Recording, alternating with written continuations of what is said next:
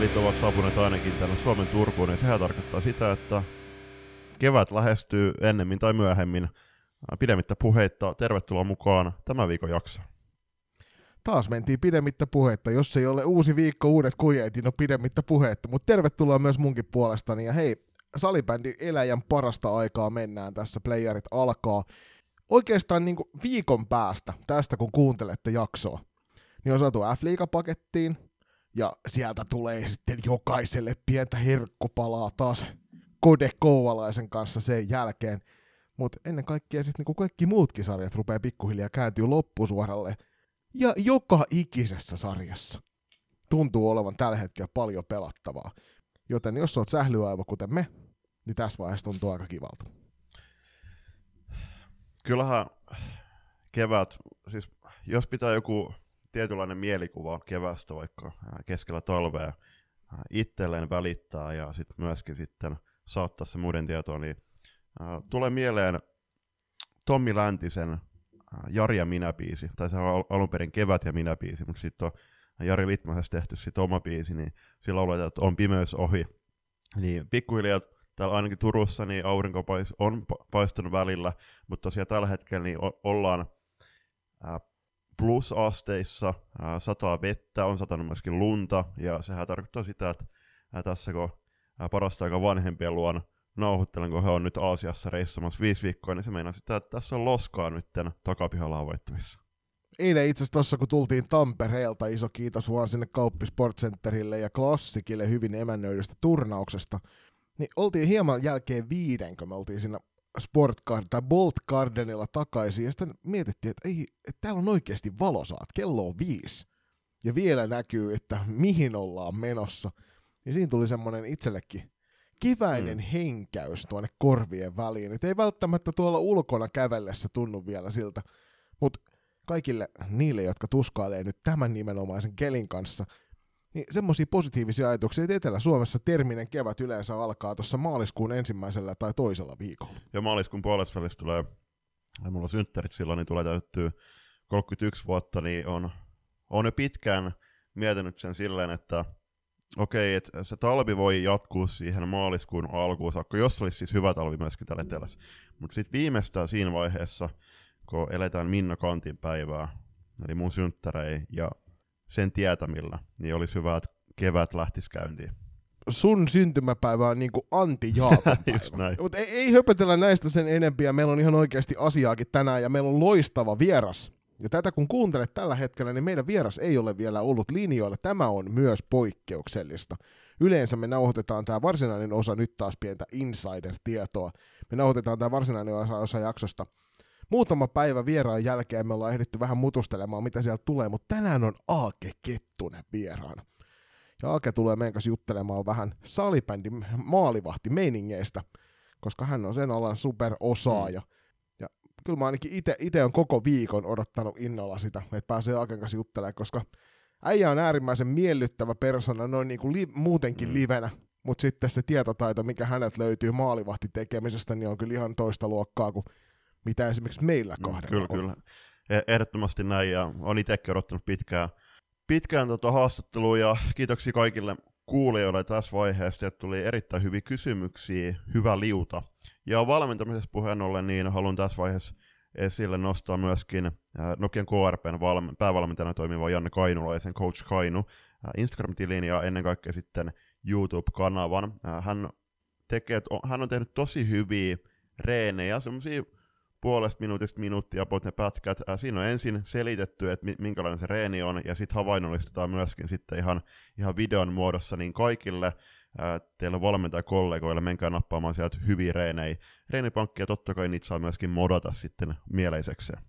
Joo, oma, omasta kiitos, puolesta myöskin kiitokset sinne Coach Kainulle näistä, niitä on tullut käytettyä tälläkin kaudella.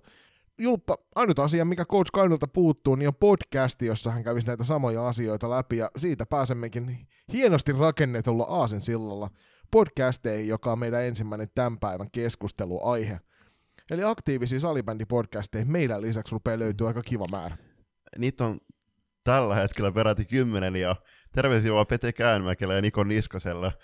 Tavattiin eilen no ei voida sanoa, että podcast-kollegat, koska eilen kuulin sen ihan miesten ää, itsensä kertomana, että Mosakast ei todennäköisesti, että uutta jaksoa ei todellakaan ole tulossa, eli nyt valitettavasti, ää, no mehän itse asiassa mainostetaan tuolla Spotifyssa, kun siellä on kaksi podcastia, mitä me suositellaan, niin toinen on Mosakast. Mosakastit on viimeksi saa äh, ilmestynyt jouluspesiaali vuonna 2022, ja se on siis jouluspesiaali, missä mun ja Jonin piti silloin vierailla, mutta valitettavasti joudumme, joudumme välittämään. Kiitokset äh, Petelle ja Nikolle erittäin hienosta podcastista, ja ei muuta kuin hyviä eläkepäiviä tuolle äh, Mosa, Mosa-hallilla nauhoitettu, tai en tiedä missä on nauhoitettu, mutta kuitenkin Mosan oman podcastiin. Mutta tietysti jokaisella varmasti on nyt ollut kuuntelussa aktiivisesti Kallokästi, joka on, en mä tiedä onko pisimpään toiminut, ehkä semmoinen niinku isoita mediasuosiota ylläpitävä podcasti. Nythän se toki on siellä maksumuurin takana tämä pääkallon podcasti, samoin kuin Lyötjösen vetämä ylijohtavan aitio on myöskin maksupuolella. Kelpaako piste podcasti, jos et ole muuten vielä käynyt kuuntelemassa, niin tuossa taannoin tuli aika hyvä jakso sieltä. En mä tiedä, kehtaako sitä enää mainostaa tässä vaiheessa, kun tuntuu, että jokainen, jokainen painelee näillä tekeleillään, niin meidän etupuolelle toki johtuen ehkä siitä, että meillä on kohtalaisesti paljon pienemmät mm, markkinat.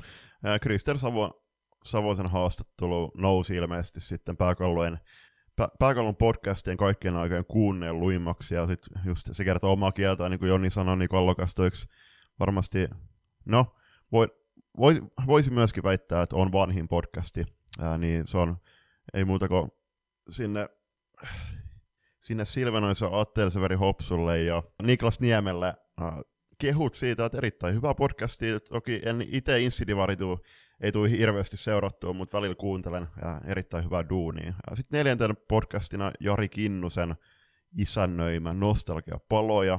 Siitä ei ole hetken tullut kyllä, ei ole ilmeisesti uutta jaksoa, mutta sitäkin tulee aina silloin tällä kuunneltu. Ja sitten tietysti uusin tulokas tällä Framilla niin on toi Centerit Show, joka on nyt ensimmäisen kahden jakson jälkeen saavuttanut kyllä Sankan suosion. Ja mikäli se nostaa tätä salibändin tunnettuutta entisestään Suomen kamaralla ja ennen kaikkea podcast-markkinoilla, niin sehän on myös meille muille salibändipodcasteille pelkästään positiivinen asia. Sinne tolle kolmikolle, joka sitä painaa, Piha ja Salo ja Rantala. Iso peukkua tuosta duunista, mitä siellä on painettu, koska se on, se on en, siis hirvittävä viihdyttävä myös se äijien sanailu toimii aika kivasti yhdessä. Sitten tietysti Blackbirds podcast, tästäkin on puhuttu, samoin kuin Jymykästistä ja Alls podcastista 2.0. Näistä on kaikista puhuttu meidän taajuuksilla, kun juteltiin noista seurapodcasteista aikoinaan. Sitten tietysti salibändi Profeetat, tällä kaudella, kiitos vaan herroille, on shoutout tullut sieltä suunnasta tähän suuntaan, ja meiltähän siihen suuntaan tulee monestikin näitä, koska jos ei mitään muuta, niin ainakin mielenkiintoista jutustelua herroilla on. Ja nyt siellä on se uusi mukava lisä, eli coach, coachi corneri, jossa tota, keskustellaan sitten salibändin valmentamisesta ehkä vähän syvemminkin. Ja sitten tietysti Veera ja Oona Kaupin kaksin per kerroin, joka mä vähän pelkäsin, että se olisi loppunut tälle kaudelle, mutta onneksi sieltä sitten kaupit päräytti uutta jaksoa pihalle ja huoli hävisi minunkin mm, sydämestäni. Kyllä. Äh, ilmeisesti salibändi, tämä coaching corneri äh, tulee erkanemaan salibändi profeetoista omaksi podcastikseen äh, jossain vaiheessa, näin on, on antanut, antanut itselleni ymmärtää. Ja sitten toi kaksinkerroin, niin joo, pitkä tauko heilläkin, mutta nyt tuli hyvä jakso, siinä oli myöskin mainostivat sitten äh, hienosti tota, Ruotsin superfin, tai siis Ruotsin kapin finaali, joka pelataan Pixbu ja Torengruppenin välillä itse asiassa nyt nauhoituspäivän sunnuntai 25. Tois, äh, helmikuuta, jos on oikein ymmärtänyt. Siellä on itse asiassa Tero Töyryllä on matkalla, tai on jo käsittääkseni Uumajassa, eli on katsomassa tuplaottelut Pixbu ja Torenin välillä Uumajassa, ja, ja kaikille kuulijoille tiedoksi, niin ehkäpä jopa ensi viikolla tuutte meidän meidän IG-tilillä näkemään sitten videon, missä on tuttu kasvoi myöskin äh, Toren Gruppenin joukkueesta. Ja sitten hei, mainitaan tähän väliin vielä erikseen toi Toni Variksen loistava Coachin matkassa podcasti, joka ilmeisesti on määrittelemättömän mittaisella tauolla. Tämä oli semmoinen podcasti, mitä, mitä itse olisi halunnut kuunnella kyllä useamminkin, koska keskustelut valmentajakollegoiden kanssa ennen kaikkea valmennuksen syvistä kysymyksistä on itselle tosi hedelmällisiä tuolla halleilla – ja tässä oli paljon potentiaalia, joten toivotaan, että Variksen herra siellä saa sitten jostain välistä löytymään tilaa, koska mä veikkaan, että vieraita riittäisi mm. kyllä ihan varmasti. Ja Tapia Hämeenanttila ja Aki Villander on, on toistaiseksi ainoat vieraat, vieraat jotka ovat olleet Tonnin podissa sitten juttelemassa valme, valmennuksen syvistä kuvioista, ja toi uusin, eli Villanderin haastattelu, niin se on reilu vuoden takaa 4. tammikuuta 23. Sitten näitä muita podcasteja, mitä on ollut, mutta jotka ovat nyt tällä hetkellä ainakin talviunta viettämässä, on Naissalibändi podcast, jossa oli Toni Varis ja, ja Sami Saarikoski, ja no, heidän kauttaan me sitten oikeastaan loistokästä myöskin ää, keksittiin ja alettiin tätä, tätä toteuttaa. Niin, ja Saarikoski hän on siirtynyt tuonne Lacrossen puolelle toimimaan niin naisten maajoukkueen taustoilla. Kyllä, niin ter- terkut vaan sinne. Ja sitten kolmas tämmöinen podi, tai itse asiassa neljäs tässä tapauksessa podi, joka on talviunta viettämässä, on tämä, sitten on vuosia aikaa jo, mutta Laspilla oli oma podcast silloin, ja siellä oli muun muassa Perttu Kytohonka jossain jaksossa vieraana. Mutta se, minkä takia tähän lähdettiin nyt listailemaan näitä, niin on se, että, että oliko Kallokästissä, kun esitettiin tää, tätä kysymystä, että puuttuuko salibändipodcastien joukosta jotain tällä hetkellä. Niin meidän, meidän mielestä Julppa ihan selkeästi puuttuu, koska nyt esimerkiksi poika, poika salibändiin ei tällä hetkellä juurikaan kosketa. Eli ikävä kyllä, tuntuu siltä, että se osa, missä kaikkein eniten niitä harrastajia on, niin on nyt vähän niin kuin tipahtanut ulkopuolelle tästä kuviosta. Salipäinen profeetat aiemmin teki nimenomaan poikapuolella juttui, mutta ihan täysin samaa mieltä. Et, no, me jossain kohtaa mietittiin Jonin kanssa, että et just, että pitäisikö toikin aukko täyttää, mutta sitten kun me ollaan niin tyttöä salibändin ympärillä kuitenkin pyöritään, niin ei meillä ole tarpeeksi ää, tietotaitoa siitä puolesta, ää, ja puhumattakaan just aikaa seurata sitä, lai, sitä puolta tästä, ää, tästä lajista, mutta siis kun, jos siellä kuulijoiden joukossa on jotain äh, poikajunioreita, junioreiden sarjoja seuraaviin, niin alkakaa tekee oma podi tai vinkatkaa jollekin sitten äh, asiasta tietävälle ja semmoiselle, jotta saattaisi hyvin riittää juttua siitä puolesta, niin mä uskoisin, että sillä olisi myöskin tosi paljon kysyntää. Mutta muuten täytyy kyllä sanoa, että tämä on aika hienosti paketoitu, tämä kokonaisuus nyt salibändikartaan. Meillä löytyy seurojen omia podcasteja, noita voisi olla ehkä muutama lisää, musta olisi hirvittävän kiinnostavaa kuunnella esimerkiksi klassikilta, mm. tällaista vastaavanlaista, missä, missä jutellaan siitä kokonaisuudesta. Ehkä Lappeenrannan Saipa olisi semmoinen kanssa, jossa voisi olla mielenkiintoista omanlaistaan tarinaa siitä, siitä seurusta, ja siellä voitaisiin vähän tutkailla niitä yhteistyökuvioita tarkemminkin. Ja Pohjois-Suomesta, kyllähän mä ehkä Oulun seutuvilta saattaisin haluta kuulla jonkun tämmöisen seura, seuraan tai seuroihin keskittyvän podcastin. Mutta en mä oikeastaan muuta kaipaa. Seura, seurakytköksiä ja sitten toi poikapuoli kuntoon, niin sen jälkeen me rupeaa olemaan mukavassa laaja kattaus. Ja siinä sitten kun joka viikko kuuntelet kaikki nuo jaksot, hmm. niin sä tiedät kaiken, mitä salibändissä tapahtuu. No lähestulkoon ainakin kaikkea. Siihen Saipa, toi Saipa oli hyvä veto. Itse haluaisin kuulla tarinoi äh, NSTn taipaleelta. No, toki me voidaan ottaa ehdottomasti esimerkiksi Juli Hakkarainen, Juli, Julis lisää hetken päästä f osiosta niin voidaan Voitaisiin totta kai ottaa Juuli meidän vieraaksi. Juulilla on pitkä, pitkä hieno ura takanaan ja myöskin paljon vuosia nakkisormien nutussa, niin äh, olisi kiva sukeltaa myöskin äh, siihen, siihen osaan. Sitten taas toi Center Show, niin se, oli, se on hyvä hyvä uusi podcast ja tuoda tulokas tähän skeneen, koska siinä on kuitenkin, okei, okay, Jussi Piha, jolla on pitkä menestyksekäs huippuurheiluura takanaan, ja sitten taas Niko Salo ja Joona Rantala, jo, joilla on urat vielä käynnissä. Niko Salohan siirtyy ää, tämän kuluvan kauden päätteeksi Sveitsiin pelaamaan. Rantala todennäköisesti pysyy sitten KRPn kapteeni myöskin ensi kaudelle, muistaakseni jatkosoppara julkaistu. Niin he tuo, ää, he tuo sitten näkemystä nimenomaan lajin huipulta aktiiviurheilijoina.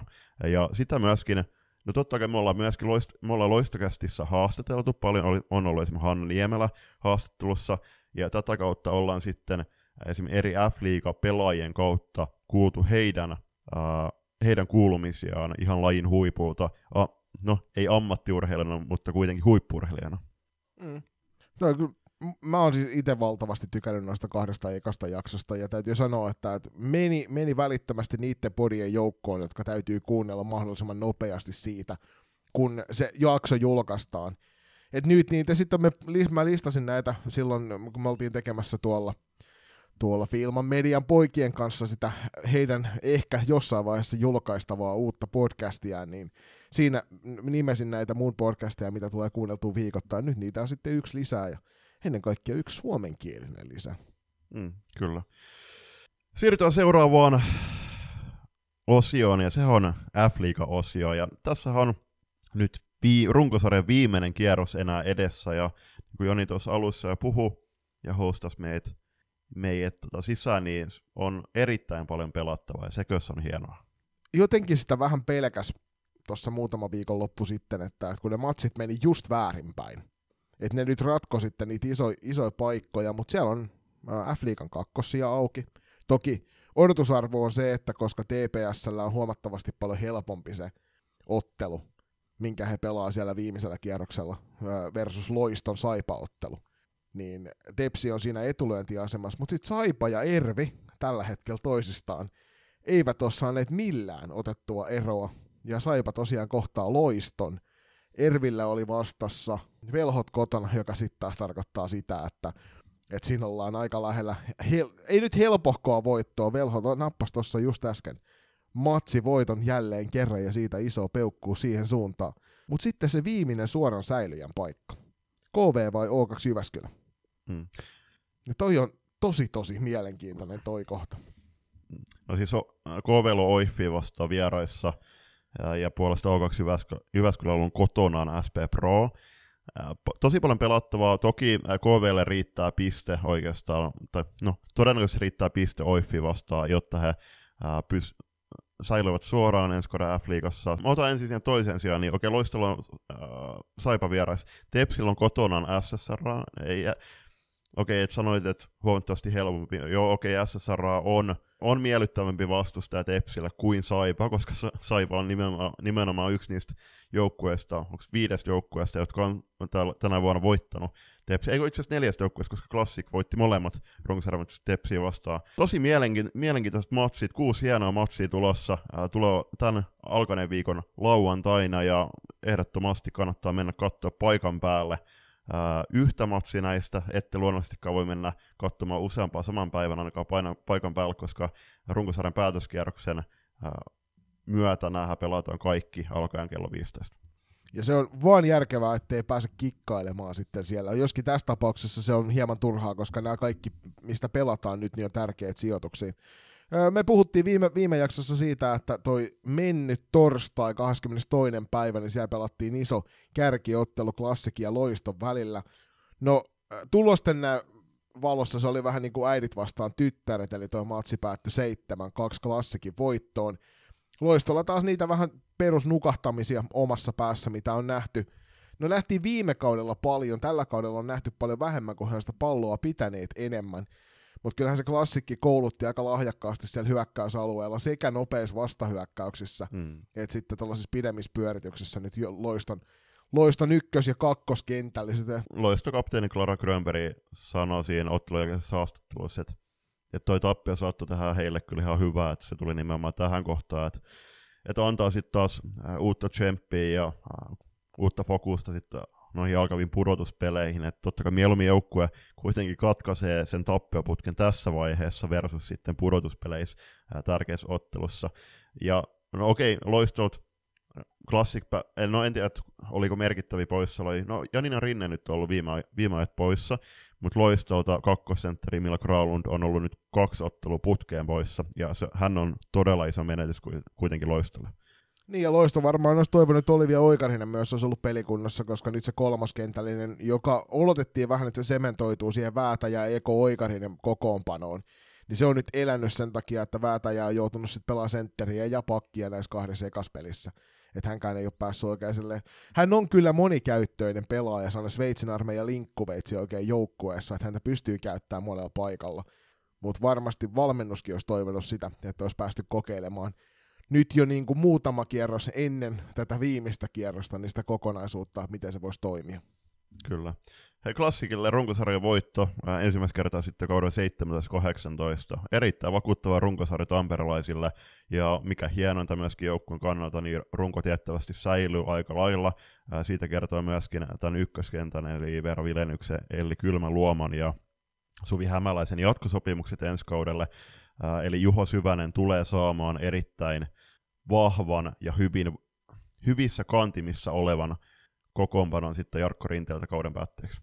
Niin kyllä, aina positiivisesti voit miettiä, jos sulla on top kolme hyökkäysketjuihin kuuluva hyökkäysketju itselläsi kasassa jo ensi kautta varten, niin tiedät, että tuloksen teosta se homma ei ainakaan jää kiinni, ja klassikilla on sitten taas siellä varmastikin muita vielä putkessa tulossa tuohon hommaan. Se täytyy vielä tässä heittää tuosta edellisestä kierroksesta, eli toiseksi viimeisestä runkosarjakierroksesta, että aika makeeta oli nähdä, että velhot nappas rankkarivoiton. Tämä toki oli OIFlle varmasti aika iso, iso pettymys tuolla velhojen vieraana Tylypahkassa. Mutta hei, 4-3 rankkarivoitto, ja kyllähän me velhoille suodaan nyt tämmöistä positiivista energiaa tässä, kun he valmistautuu noihin F-liigakarsintoihin. Kyllä, Oiffihan oli pitkään Tyrkyllä pudotuspeleihin. Aloitti kauden vahvasti, äh, oli, oli ihan viimeisen kierroksin saakka taistelemassa siitä pudotus, viimeisestä pudotuspelipaikasta, mutta ikävästi loukkaantumiset totta kai on vaikuttanut paljon joukkueen iskukykyyn, ja tämä viime, runkosarjan loppu on ollut, ollut tietynlaista pyristelyä. Ja velhoilla, niin kuin sanoit, niin erittäin makeeseen paikkaan, varmasti tuo itseluottamusta. Kannattaa mennä katsoa niitä rankkareja, sit ma- rankkarikin maaleja, erittäin tyylikkäin viimeistelyjä. Viime jaksossa, jossa huhuiltiin kaiken näköisiä asioita, mainittiin muun muassa TPS ja mainittiin tiettyjä valmennuspestejä, jotka tuossa nyt saattaisi olla tällä hetkellä vähän liipasimalla, niin sieltähän tuli sitten Tepsiltä kiittelyt sekä Milla Nordlundille että Ina Lemiselle, jotka molemmat suuntaa ulkomaille, ja meillä on julppa tiedossa jo Nordlundin osoitekin. Kyllä, eli Millahan pelasi, pelasi vuosi sitten Vispyyssä Enreen joukkuessa – ja Enre eilen oikeastaan välittömästi sen jälkeen, kun TPS oli kiitellyt, niin julkaisi Millan sopimuksen tulevaksi kaudeksi, toivotteli tervetulleeksi takaisin. Ja tämä on erittäin hieno siirto myöskin siis Nurlundin kannalta, mutta myöskin maajoukkueen kannalta, koska okei, nyt Singaporessa, millä ei ollut parhaassa kondiksessa, loukkaantui ikävästi, joka, joka pitää hänet nyt määrittämättä ajan pois myöskin salibändikentiltä, mutta tuleva kausi, en tiedä kuinka pitkä soppari toi, mutta tuleva kausi maailman parhaassa salibändiliigassa, niin varmasti kehittää Millaa todella paljon, ja mä siihen, no hot take myöskin siihen puolustuspelaamiseen, niin Enre riveissä hän saa puolustaa ensi vuonna aika paljon. Ja tähän väliin nyt breaking news, breaking news, koska mä heitin ihan huvin vuoksi testiin, että heitän Ina Lemisen ja katson Google-hakutulokset viimeisen 24 tunnin aikana niin Berg, Bergdorf Wizards on, Burgdo, Ben Burgdorf Wizards on julkaissut tänään Ina Lemisen tiedot heille, heille ensi kaudeksi, eli tämä on Ina Lemisen osoite, Berni, Berni Wizardit, eli velhot siellä, ja tämä on äärimmäisen positiivista, koska check, me osattiin ennakoida, että hän lähtee Sveitsiin. Se oli ajatuksena jo etukäteen.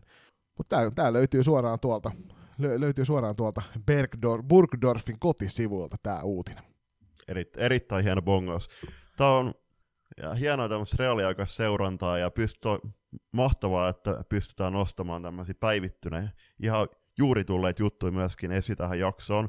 Äh, ollaan ikään kuin nyt kallokäs, koska kallokästi äh, otti niiden brändipörssissä tämän viime viikon jaksossa Laspin esiin, äh, laittoi päätös tunnarin soimaan, kunnes pääkallon päätoimittaja Joel Siltanen heitti, että stop the press, ja ilmoitti, että ja nyt on tullut Seppo Pulkkisen uh, sopimus Laspiin, otetaan siihenkin hetken päästä kiinni. Mutta joo, mä, mä itse veikkoilen, että Leminen tulee siirtymään Saksaan tai Sveitsiin, ja me itse asiassa eilen sitten viestiteltiin sun kanssa tai soiteltiin.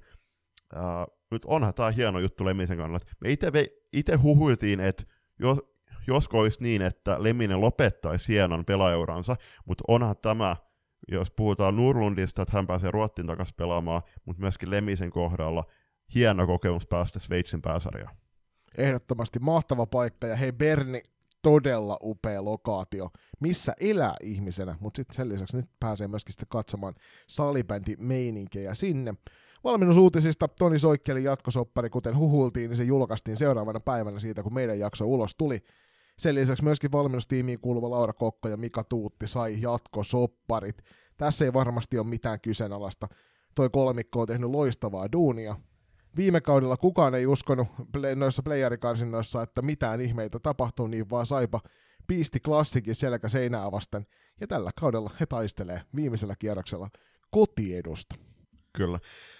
Ja mikä, mikä onkaan hienompi, tai mitkä, mitkä ovatko hienommat lähtökohdat tulevan kauteen, että sama valmennuskolmikko jatkaa, mutta myöskin Miisa Turunen teki jatkosopimuksen ää, kaiken järjen mukaan myöskin Elsa Holopainen ja maalivahti Mia Maaranen jatko, eli siinä on se ää, tärkein kolmikko myöskin sit kokoonpanosta, jotka jatkaa, eli sitä jatkumoa tulee myöskin ensi kaudella. Totta kai Lappeenranta on siellä aika lähellä itärajaa, se on verrattain kaukana, ja sinne kuitenkin ajatellen, että no me ollaan puhuttu pit, monesti myöskin jaksossa, että Lappeenrantaan, niin sinne siirrytään todennäköisesti opiskelemaan, tai sitten siellä, siellä asuneet palaa, taka, palaa asumaan takaisin kotiseudulle, tai sitten muuttavat työn perässä sinne, mutta anyway, Saipa ei kuitenkaan enskään kaudella, niin sanoisin, että ei ole se top kolme joukkue, johon, johon pelaajat haluaa ensisijaisesti siirtyä.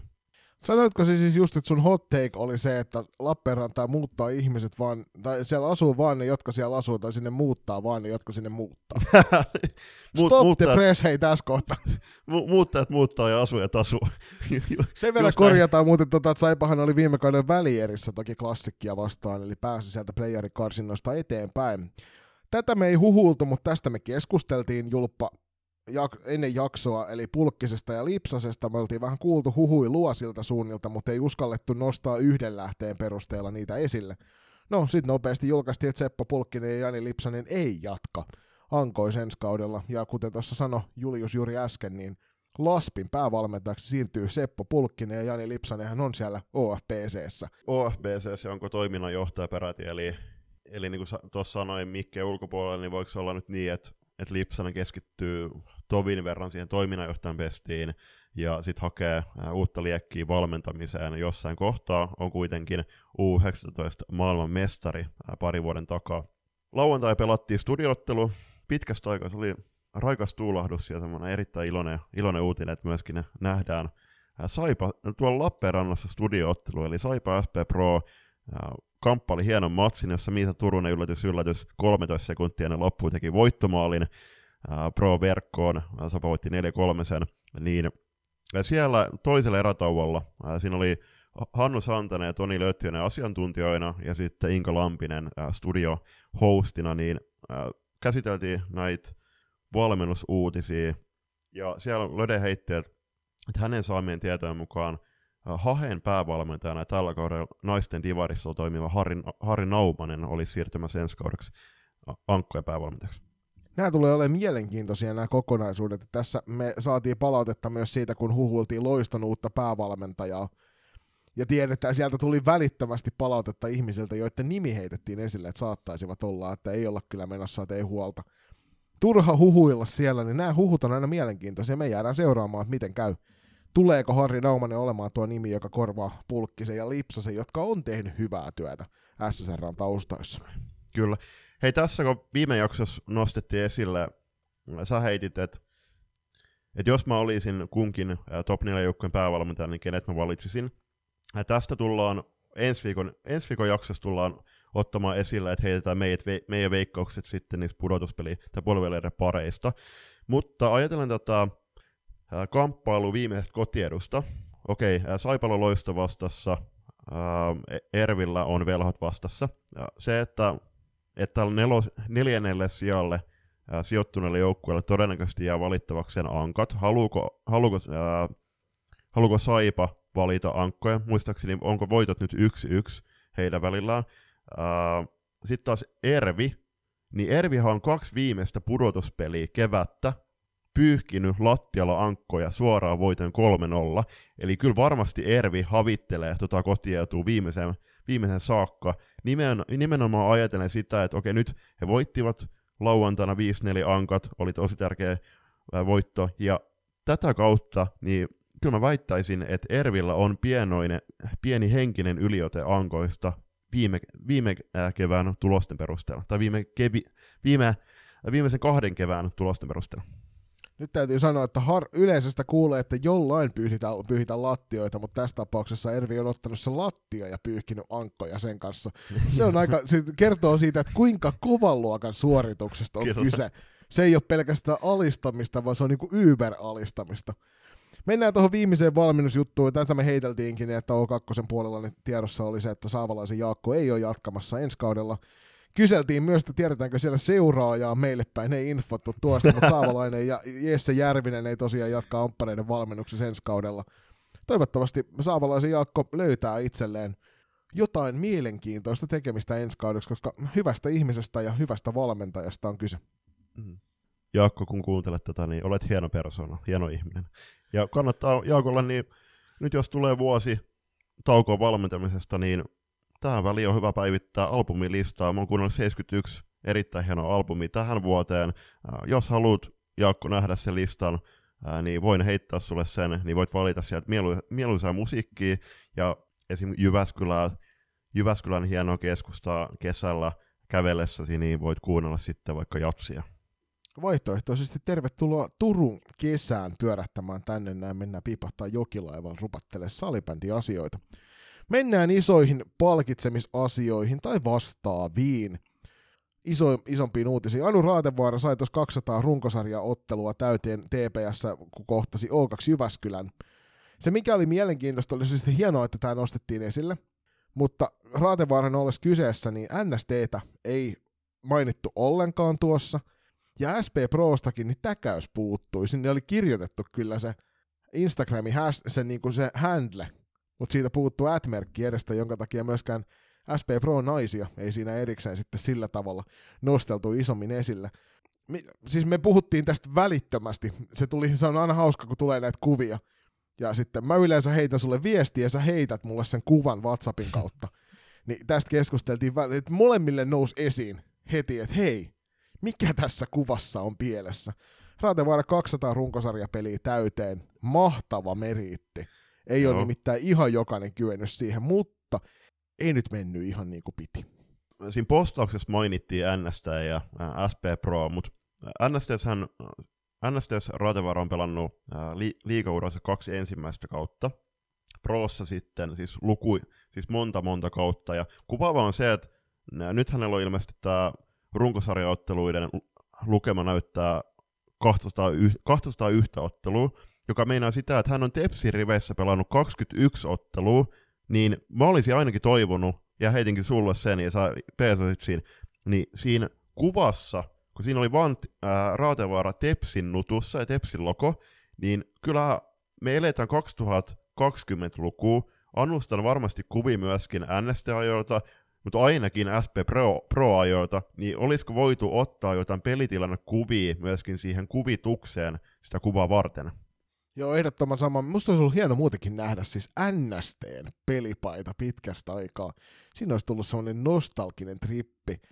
Turun palloseurasta, niin heillä on siis, kun he onnittelee pelaajaa, niin he onnittelee, että vaikka nyt Anu, Anulle tuli 200 ottelua täyteen, siinä ei missään kohtaa mainita, että onko se onko se missä sarjassa, onko se, onko se runkosarjassa vai pudotuspeleissä. Eli onnittelevat, että onnea Anu Raatevaara, 200 ottelua täyteen. Ja muut joukkueet taas, he onnittelevat liikaotteluista, runkosarjaotteluista.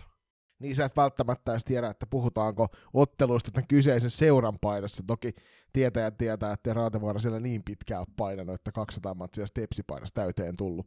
Mutta nämä on, nämä on näitä tämmöisiä ehkä missä huomataan se, että meidän kulttuuri salibändin parissa, varsinkin tuossa mediapuolella, on aika nuorta vielä.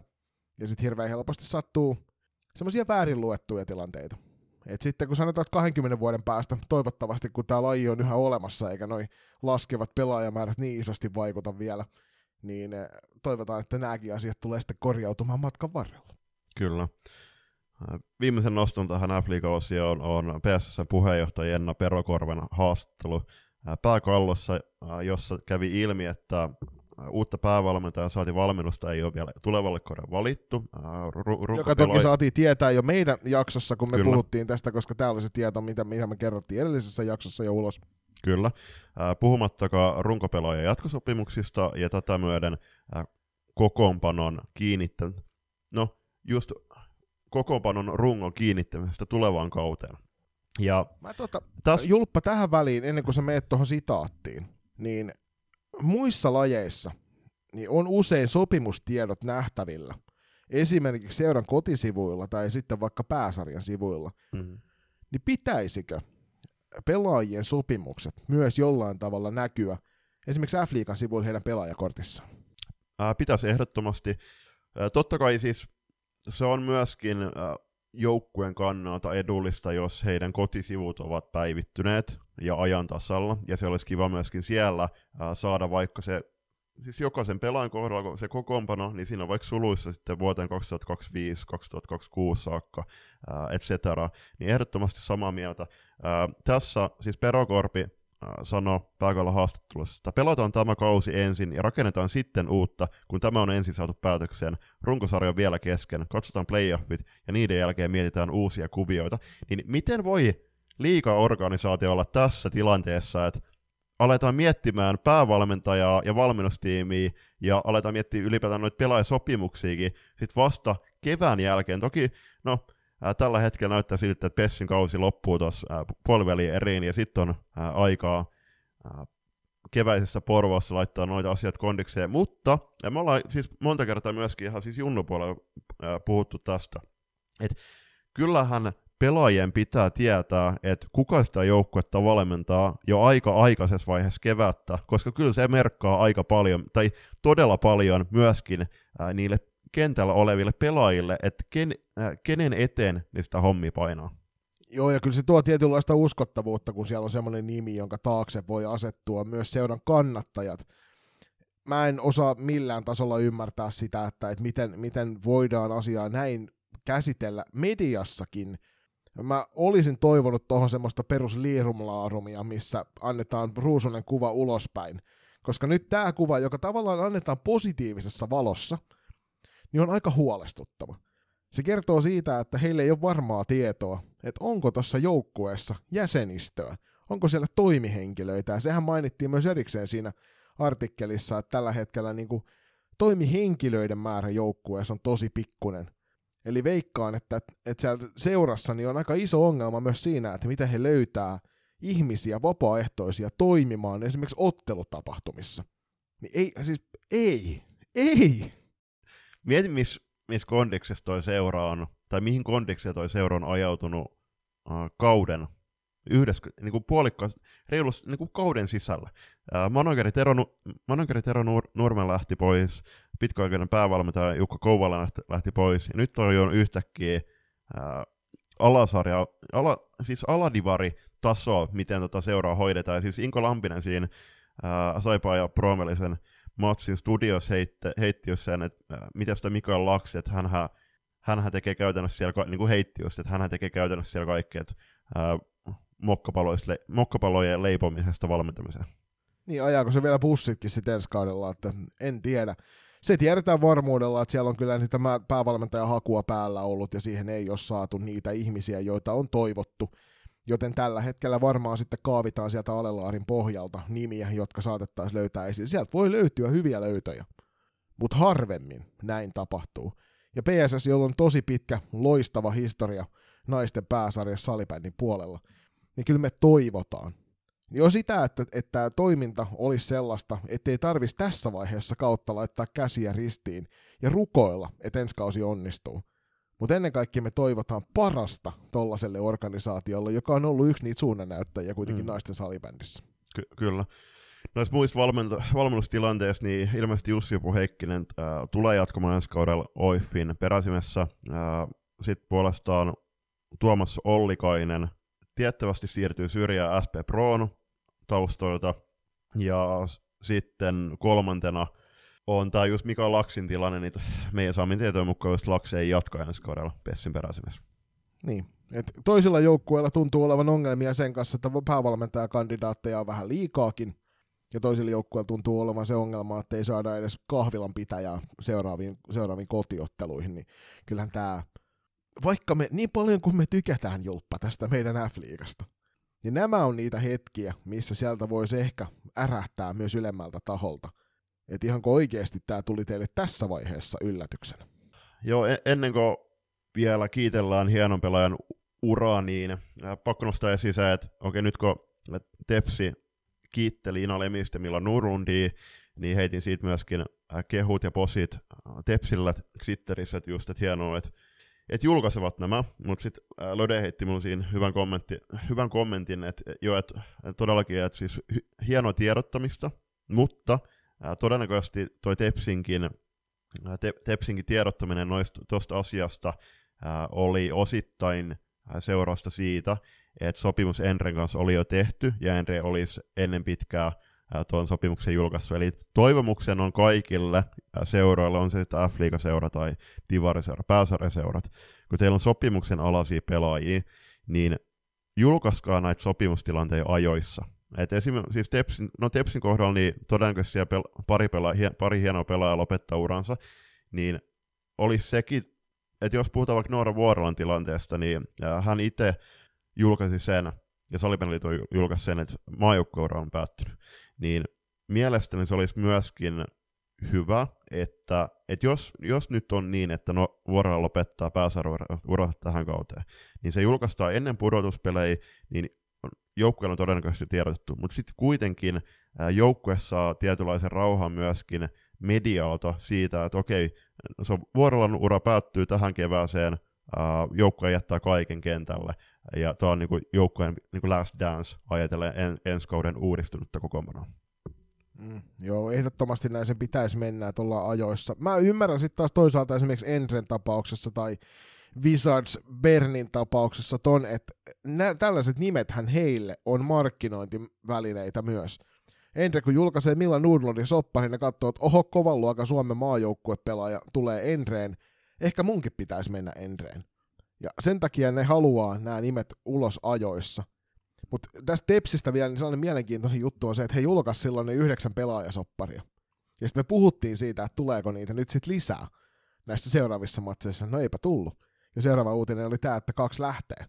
Et siinäkin, oliko, oliko ajateltuna se, että millä tavalla se aikajana menee, vai oliko tarkoituksena just nimenomaan sammutella tulipaloja siinä kohtaa, kun se yhdeksän pelaajaa julkaistiin. Mm, t- tiedä häntä, mutta anyway Tepsiltä äh, hyvä duuni äh, tiedottamisen suhteen, äh, sama, samat sanat klassikille, äh, erinomaisia uutisia, äh, u- erinomainen uutinen tuon äh, hyö- hyökkäyskentällisen tai ykköshyökkäyskentällisen kiinnittäminen. Sitten päätetään f osio Juuli Hakkaraisen ylistykseen. Äh, Hakkaraisen pääsarjaura alkoi Jospassa kaudella 2005-2006 ja päättyi viime kevääseen Saipan riveissä. Äh, hän pelasi 12 kautta NST-riveissä.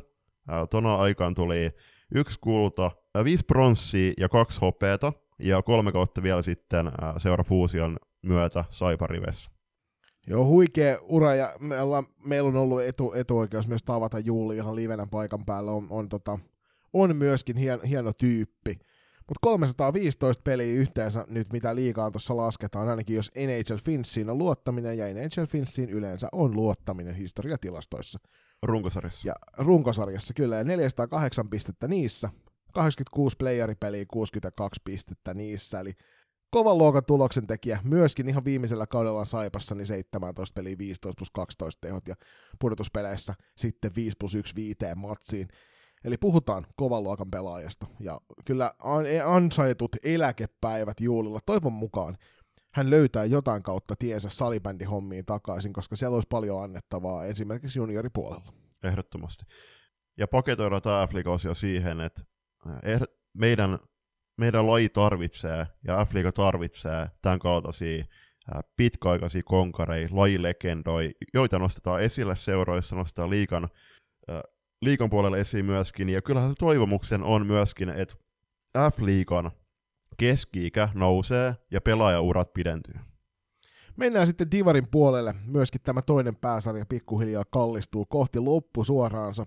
Siellä on pelattu hienoja matseja, mutta otetaan ensimmäisenä esille vähemmän hieno asia, eli Jokereitten ei nyt, meinasin sanoa supertalentti, mutta ei nyt puhuta kuitenkaan enää ehkä supertalentista, vaan puhutaan lajilegendasta, eli Anna Ylikojala koki vakavan loukkaantumisen ja hänellä on sitten kausi ohi. Hmm. Ja erittäin iso menetys niin Jokerilla, mutta myöskin koko Divarille äh, on, niin kuin sanoit, niin lajilegendoi ja on ainakin itselle se yksi syy, miksi mä Jokereiden pelejä seuraan ja on käynyt Jokereiden pelejä myöskin katsomassa tällä kaudella. No, Virmo Jokerit tuli katsottua silloin, me selostettiin ää, erittäin hieno pelaaja, ja niin kuin Emeli Kartoho meidän haastattelussa sanoi, niin onhan, onhan hän monille myöskin, myöskin idoli varmasti. Jos Jokerit nousee ensi kaudella ja ylikoilla pelaa siellä, ja sitten jos vaikka hänen uransa kiitetään, niin kiitelläänkö häntä ää, yhdellä kuvalla, missä on ainoastaan jokereiden paita, vai olisiko syytä esim. heittää sinne SP Vantaan, missä hän on aloittanut liikauransa 2002-03, Tiikereissä, missä hän on jatkanut sitten, pelasi siellä viisi kautta, hän on pelannut erässä, ää, erä kolmosessa, eli en, en nyt muista mikä tämän erä, erä kolmosen lempinimi oli, mutta anyway, siellä useamman kauden ää, hän on voittanut muun muassa Tiikereiden riveissä Suomen mestaruuden, eli tässä nyt loppukonettina, niin Ylikoillakin on pelannut useammassa joukkueessa salibändin pääsarjatasolla. Mutta ei muuta kuin terkkuja sinne Ylikoilla Anna suuntaan, ei muuta kuin tsemiä kuntoutukseen. Divari huipentuu tässä pikkuhiljaa tietysti, kun siellä pelaa kymmenen hienoa joukkuetta ja jokainen kohdataan kahteen kertaan, niin jokainen jengi pelaa silloin 18 matsia kaikilla näistä joukkueista. Tällä hetkellä on kaksi ottelua jäljellä. Sarjaa johtaa Jokerit kuuden pisteen erolla, mä SPS Virmoon, kolmantena Pirkat – ne on sitten tuosta Virmosta pisteen päässä. Hahe neljäntenä, Hahel on kyllä sitten jo aika pitkä matka tavoittaa pirkkoja tuossa, ja matemaattisestihan se on mahdotonta. Nystars tavoittelee vielä tuota kotietua, ovat siis tällä hetkellä sijalla viisi, kolme pistettä Hahesta, Nystars, siellä, äh, Nystars tosiaan vitosena, Helsinki United kutosena, Helsinki United tällä hetkellä taistelee siitä, että säilyvätkö tuossa suoraan kuuden joukossa vai joutuvatko lähtemään kamppailemaan sinne alempiin sarjoihin, sillä Note Stars hengittelee pisteen päässä. Blue Fox jäällä 8 13 pisteessä, Remix 10 ja SP Nivala neljässä pisteessä. Mm, kyllä. Uh, H ja Norssi mennä katsoa, että miten heillä toi loppuohjelma taittuu. He kohtaa Remixin kotonaan sekä Nivalon kotonaan, eli huomattavasti helpompi otteluohjelmalla verrattuna Norssiin, joka kohtaa kotonaan Pirkat, ja niinkään kotonaan Remixin, eli jollain ilveellä Norssin pitäisi taikoa pari pistettä. Pa- äh, tai siis saa, saattaa toi kahden pisteen karku, eikö pisteen karkumatka kiinni? Joo, ja pi- sitten jos katsotaan tuota Pirkkojen ja SPS Virmon tilannetta, niin Pirkat tosiaan Northern Starsi vastassa, ja sitten siellä on Blue Fox tuossa viimeisessä ottelussa. Uusi kaaslepyyssä, ja Pirkoilla näin ollen, niin sanotaan, että et ensi, ei ole helppo ottelu toi ensimmäinen, sitten taas veikkaan, että Blue Fox kyllä pistää vielä kaiken peliin tuohon runkosarjan vikaan peliin. Virmolla puolestaan Hahe kotona, sitten runkosarjan päätöskierroksella Virmo kohtaa Jokerit Tapulin Lehto-areenalla, eli jos sulla ei ole mitään erikoisempia, tai vaikka oliskin, niin 10.3. kello 15 reikä leipä ilmestyi tuonne Tapulin Lehto-areenalle, niin sieltä pääsee näkee huikean koitoksen, mutta näiden perusteella mä julppa heitä, että Pirkat nousee runkosarjan kakkoseksi.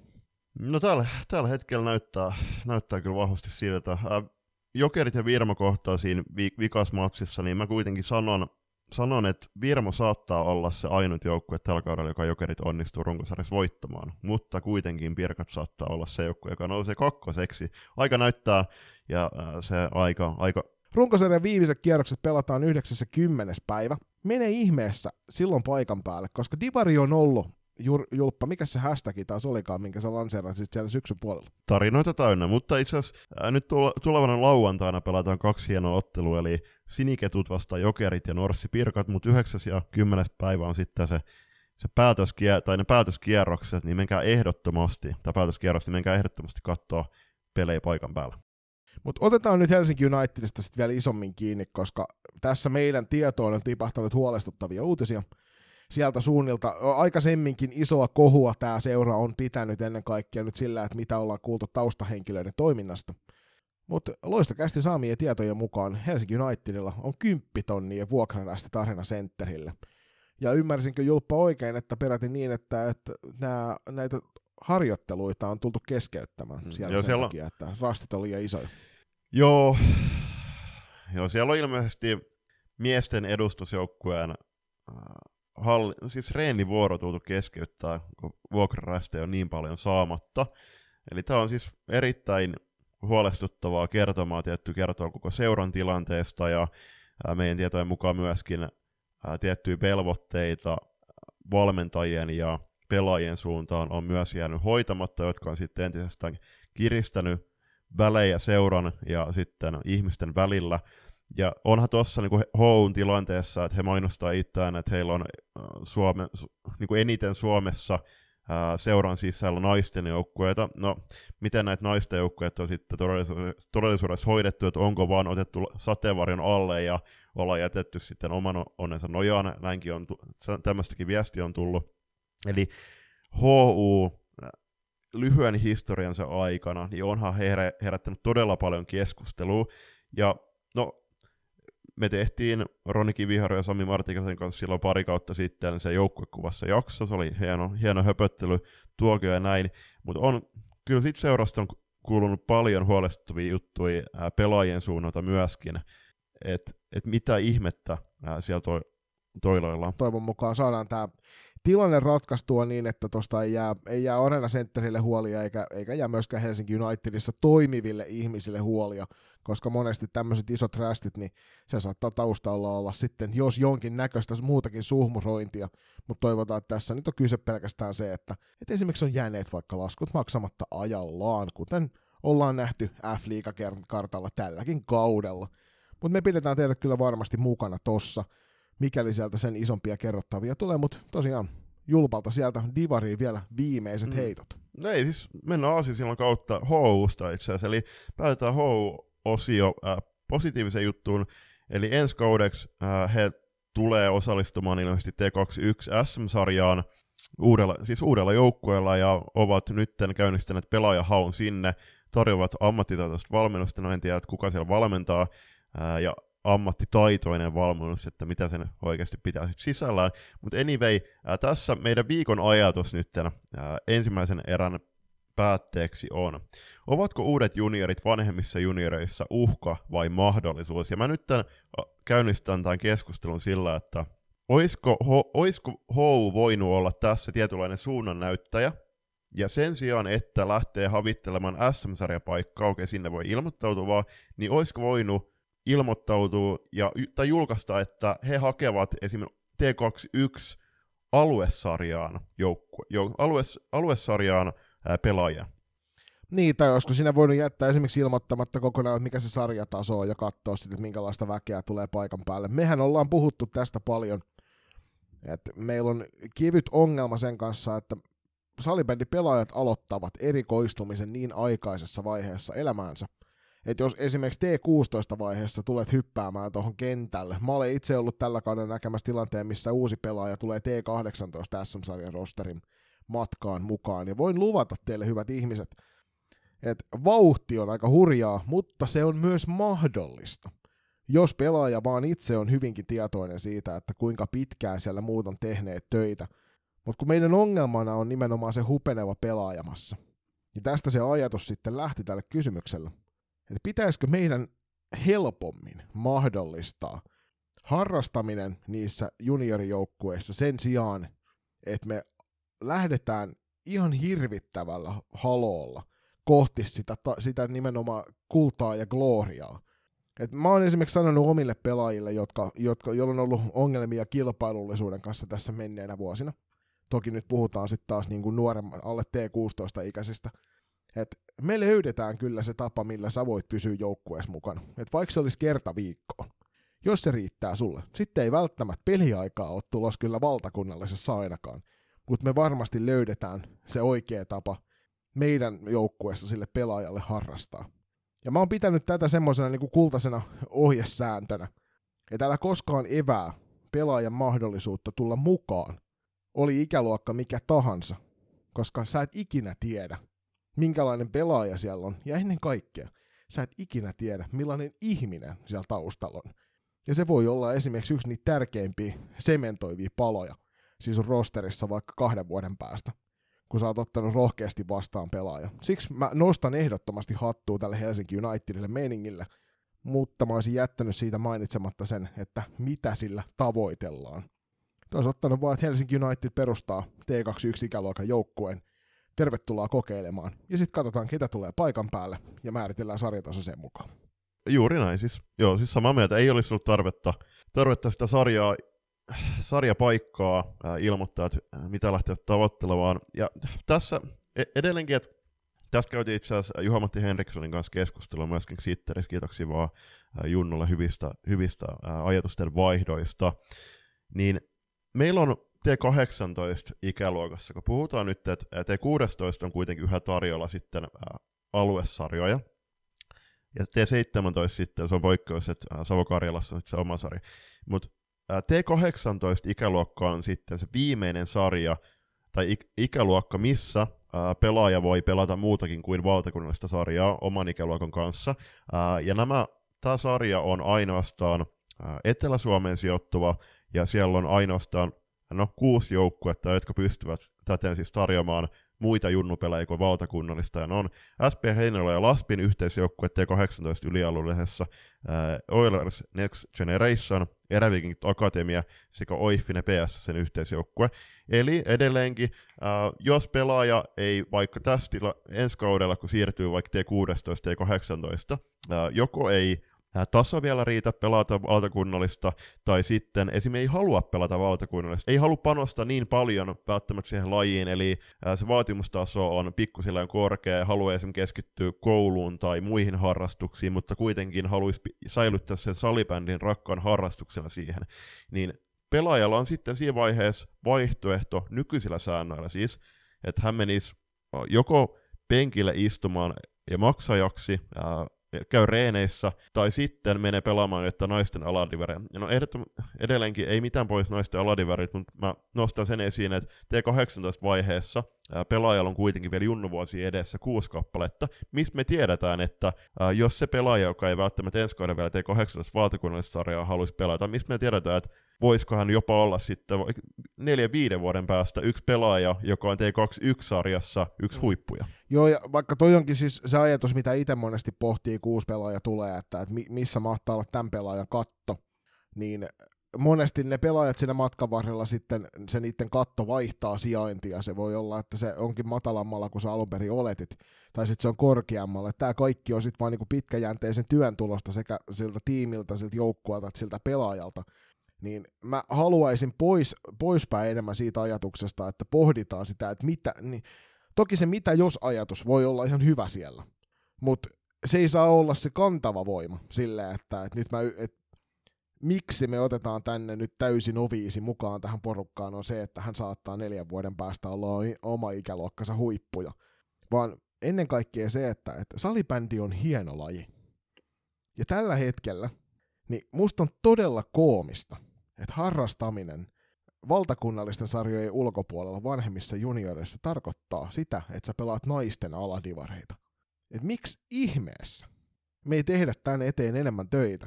Minkä takia meiltä ei löydy seuroja, jotka esimerkiksi keskittyvät pelkästään harrastesalibändiin? Miksi me halutaan kaikki taistella niistä samoista asioista? Miksi se niin kuin, ihmisarvo tavallaan jää sinne taustalle?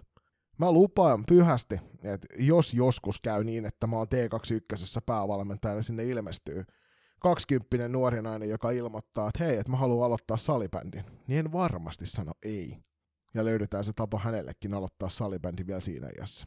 Toi niin oli, se mitä mä nostin, niin se oli yksi esimerkki just siitä, että, että kun puhutaan, että, että se pelaajan katto voi, okei, se voi madaltua tai sitten muuttua huomattavasti, äh, tai nousta huomattavasti korkeammalle, mutta, mutta juuri tämä, että salibändi puhutaan, että se on laji meille kaikille, ei kaikkien tavoitteen välttämättä ole edes pelata, ja eikä pidäkään olla, että pelataan jossain vaiheessa junioriura SM-sarja statuksella, vaan se, että kuinka tärkeää se voi olla pelaajalle, että hän saa pelata koko junioriuransa kuitenkin äh, oman ikäisten kanssa äh, hieman ehkä äh, helpommassa sarjassa.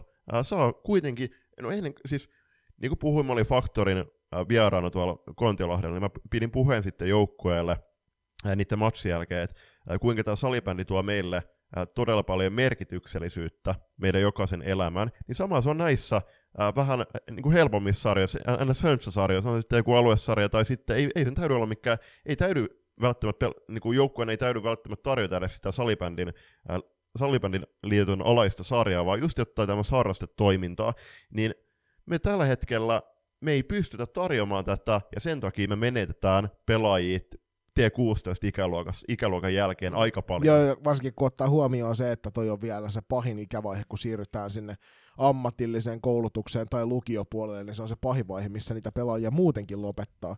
Ja sitten me tarkoituksella ammutaan itseämme jalkaan vielä siinä, että me ei mahdollista kevy- kevyempää harrastamista. En tiedä. Tämä on siis, jos teillä on kuulijat tähän joku hyvä juttu, hyvä ajatus tai hyvä ratkaisu tälle, pitäisikö meidän esimerkiksi perustaa harrastetason seuratoimintaa enemmän, niin laittakaa meille päin palautajat loistokäst.com tai Instagramin tai viestipalvelu Xn kautta tuolla DMissä, niin sieltä me löydetään meidät, saat helposti kiinni. Toki jos sattuu olemaan jommankumman numero, niin saa suoraan Whatsappiakin heittää. Mutta jotain, jotain tähänkin voisimme keksiä, jotta salibändi ei tulevaisuudessa ole pelkkää kilpaurheilua.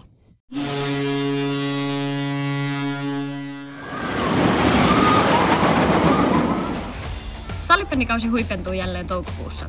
Helsinki Junior Challenge kerää salibändijoukkueet kauden suureen päätökseen. Uutuutena vuoden 2024 turnauksessa voit yhdistää turnauselämykseen superhauskan vierailun Linnanmäen huvipuistossa. Lue lisää ja ilmoittaudu mukaan hic.fi.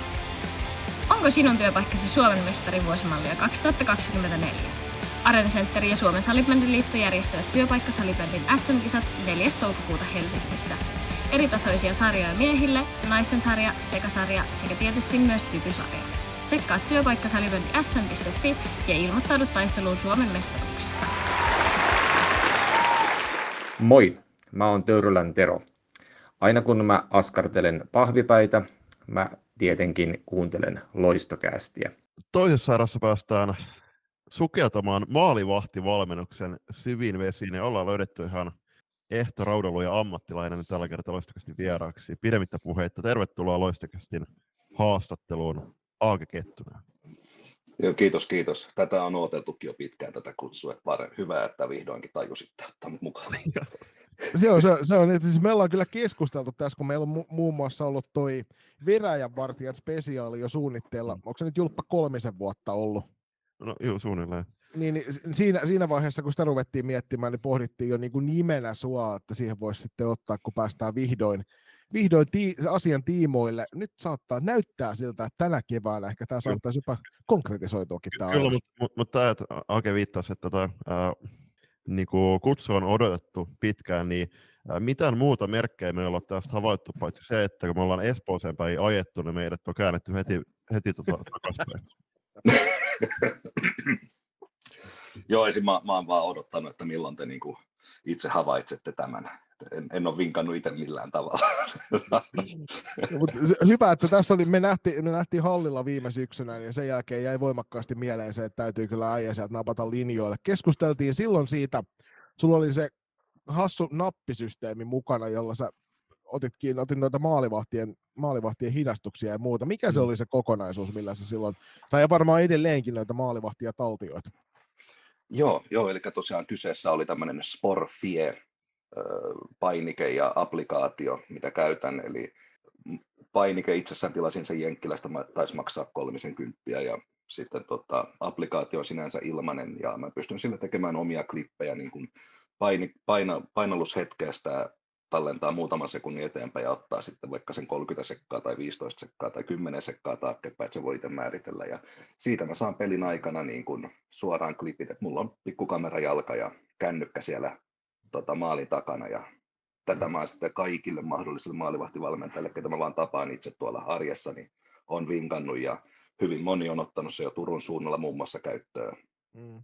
Mm. Kuinka, tota, kuinka monta klippiä tulee otettua tuosta perusottelusta? 30-60. Siinä rupeaa olemaan sit materiaalia maalivahden läpikäytäväksi kanssa, kun matsin jälkeen istuu sinne Kettusen kanssa keskustelee, niin tietää, että tässä menee tovi. Mm. Joo, ky- kyllä niissä aina menee tosiaan jo. Ja se, se, mikä siinä on mahtavaa, että jos ajatellaan, että mä oon ensin ennen tota napin hankkimista, niin joutunut käyttää aikaa että mä lataan jostain SBTistä aikoinaan niitä videoita ja menin tunti siinä, että se latautuu ensinnäkin sieltä ja sitten pitää vielä tunti siirtää sitä tabletilla, missä on leikkaustyökalut mulla. Ja tota, sitten taas pari tuntia, kun tekee ne kaikki klipit siinä erikseen. Ja siis se aika, mitä mä käytin, se oli ihan järjetön ja nyt kaikki on valmiina mulle. Mä pystyn nyt käyttämään vaikka suoraan jossain tota, erätauolla. Mm. Hei, tota, mistä ikäluokasta lähtien äh, sä alat käymään sit noit pelejä läpi klippien kautta maalivahtien kanssa? Joo, eli tota, periaatteessa mulle ei olisi mitään rajaa tehdä sitä ihan kenen kanssa vaan. Eli ihan hyvin voisin, mutta nyt se enemmän keskittyy tähän niin kuin huipputason urheiluun.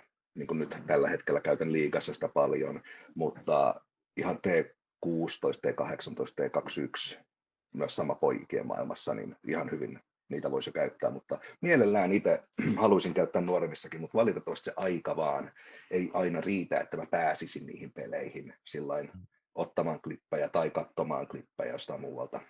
Niin, että sä tarvitset semmoista, en nyt käytä tässä ehkä mitään kiellettyjä sanoja, mutta semmoisia alistettuja työntekijöitä. Kyllä, ehdottomasti. Hei, mutta ennen kuin, me men, ennen kuin me mennään aika yhtään syvemmälle näihin asioihin, kun te huomattiin, niin haastattelu on mennyt neljä minuuttia ja painettiin jo välittömästi syvään päähän, niin lähdetään liikenteeseen siitä, että meillä jaksoissa aina kun ensimmäistä kertaa vieras mukana tai kenties sellainen vieras, joka on saattanut olla kolme vuotta sitten linjoilla, niin on tarkoituksena se, että käydään vähän läpi tätä lajihistoriaa, niin kerropa Grumpy Goalie Coach, että millä tavalla sun salibändipolku on kulkenut tähän päivään sieltä, mistä se aikoinaan, aikoinaan alkoi? Joo, tämä onkin hauska. Tota, 90-luvun alkupuolella naapuruston poikien kanssa pelattiin katuletkää ja tapeltiin siellä koko ajan. Ja silloin niin, tota, huomattiin, että nämä lätkämailat oli siinä vähän kurjatsin ja hankittiin sitä sählymailat, semmoiset jollyn taiposet, mitkä sai solmuun ja tuota, niillä oli kivempi hakata myös toisiaan. Ja mm-hmm.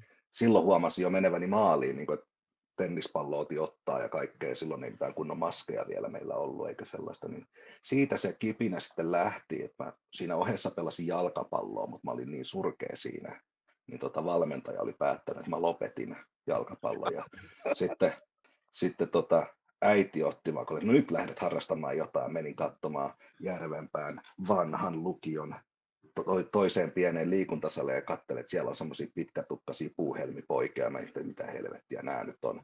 Ja tota, li- liityin sitten siihen mukaan ja mulla oli aivan ihanat Jan Grosteenin suunnittamat Ball Wallin punavalkoiset kamat ja voi herra jestas.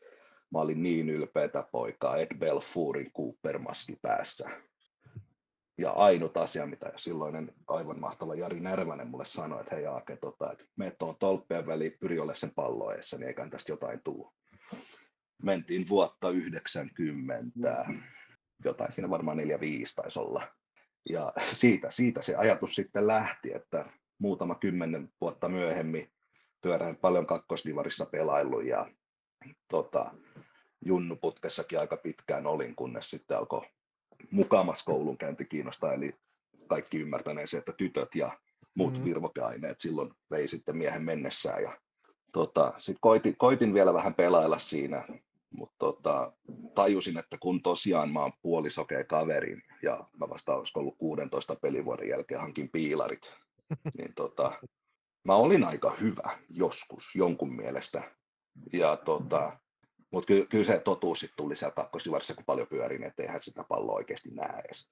Ja tota, alkoi sitten tämä maalivahti koutsaaminen siinä samassa kiinnostamaan ja oli aivan ihana todeta itselle, että kun sä et sitä rantapalloakaan kiinni saa, niin opeta joku muu saamaan se. Ja siitä, siitä se ajatus mm. sitten lähti tästä. että mm.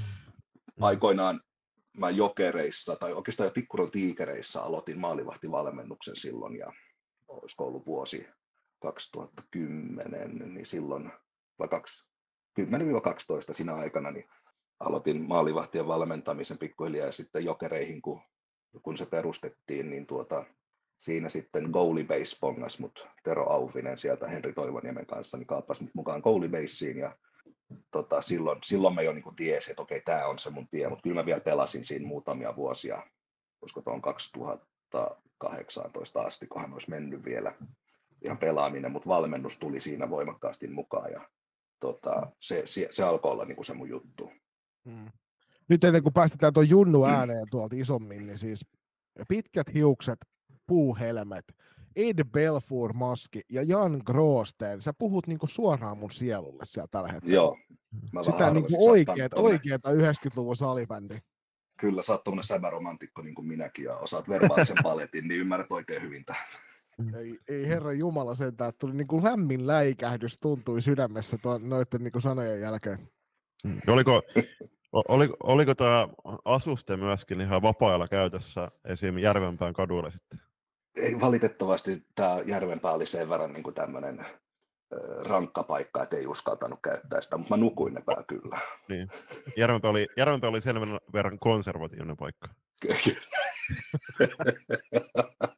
näin, näin voisi sanoa. Kun sä kuitenkin pelasit monta vuotta vielä sen jälkeen, kun sä rupesit jo valmentamaan, niin kuinka ankara maalivahtivalmentaja olit itsellesi?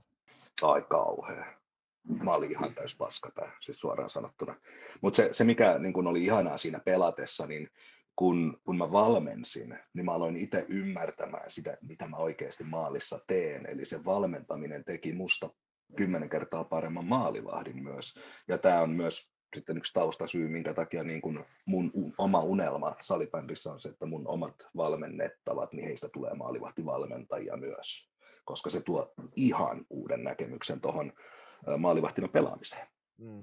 Mennään hei ensimmäiseen kysymykseen. Sä tuossa sanoitkin jo vähän sitä, mutta onko valmennus ollut sellainen asia, mikä pelaajauralla kävi mielessä aikaisemmin, vai oliko se enemmän niin kuin sattuma sanelemaa, että sä sitten eksyit maalivahtivalmennuksen piiriin sieltä tolppien välistä? Ky- kyllä se tota, silloin kun pelas keskitty pelaamiseen, mutta tota, oli mä aina haaveillut vähän semmoisesta niin kuin jo nuorempanakin ammattihaaveet, oli tämmöiset, että päässä auttamaan ihmisiä, niin kyllä se tuli aika luonnostaan sitten. Kyllä se mielessä pyöri, mutta en ihan ehkä odottanut, että se olisi ollutkin näin iso kutsumus, mikä sitten loppupeleissä siitä muodostui. Hmm. No, miten silloin alkuvuosina toi ma- maalivahtivalmennus äh, itselläsi, niin kuinka paljon se söi sun kalenterista tunteja viikossa? Jos nyt en ihan hirveästi valehtele, niin olisiko ollut noin kahdeksan tuntia viikossa. Okay. Ja sitten ajatuksellisesti no, toinen kahdeksan päällä. Joo, se ajatustyöhän oli loputonta. Siis se, se on niin kuin, mä tälläkin hetkellä valmentajana, niin mä saatan nähdä harjoitteita unissani ja mä herään yöllä, mä piirrän ne paperille ja sitten mä alan miettiä, että onko tässä mitään järkeä. Mut monet mun parhaista veskatreeneistä on tullut niin kuin tämmöisenä alitajuntaisena ajatteluna. Mm-hmm. Niin ja siis unien maailmassahan näkee monesti asiat selkeämmin, jos vaan niin kuin osaa suunnata ajatuksia oikeaan suuntaan. Et en ihmettele tota lainkaan, että monet ihmiset on tehnyt valtavia elämän päätöksiä myös unien perusteella. Joo, kyllä, juuri näin. Mm-hmm. Nyt kun me ollaan puhuttu tuosta maalivahtivalmennuksesta ja me tiedetään itse asiassa seurakentän, me ollaan tästä puhuttu, kun meillä tiimiin kuuluu maalivahtivalmentaja, niin miltä tai miten toi maalivahtivalmennus on tässä sun sählyuran aikana kehittynyt? Joo, eli tota, sehän on niin kuin jatkuvaa kehitystä. Itse, ainakin tykkään kokea sen näin, että mä luulen olevani koko ajan maailman paras veskakoutsi, mutta sitten kun mä juttelen vaikka ihan kenen kanssa, vaikka teidän kanssa maalivahtien pelaamista, mä opin teiltäkin koko ajan jotain. Eli se on se mindsetti, että sä oot valmis oikeasti kuulemaan jonkun muun ajatuksia ja sä oot valmis ottamaan ne itsellesi niin kuin pohdintaan, niin tota, tämä on jatkuvaa kehitystä, mutta jos ajatellaan läht, ihan niin kuin alkujaan, niin eihän mä tajunnut peskoista yhtään mitään.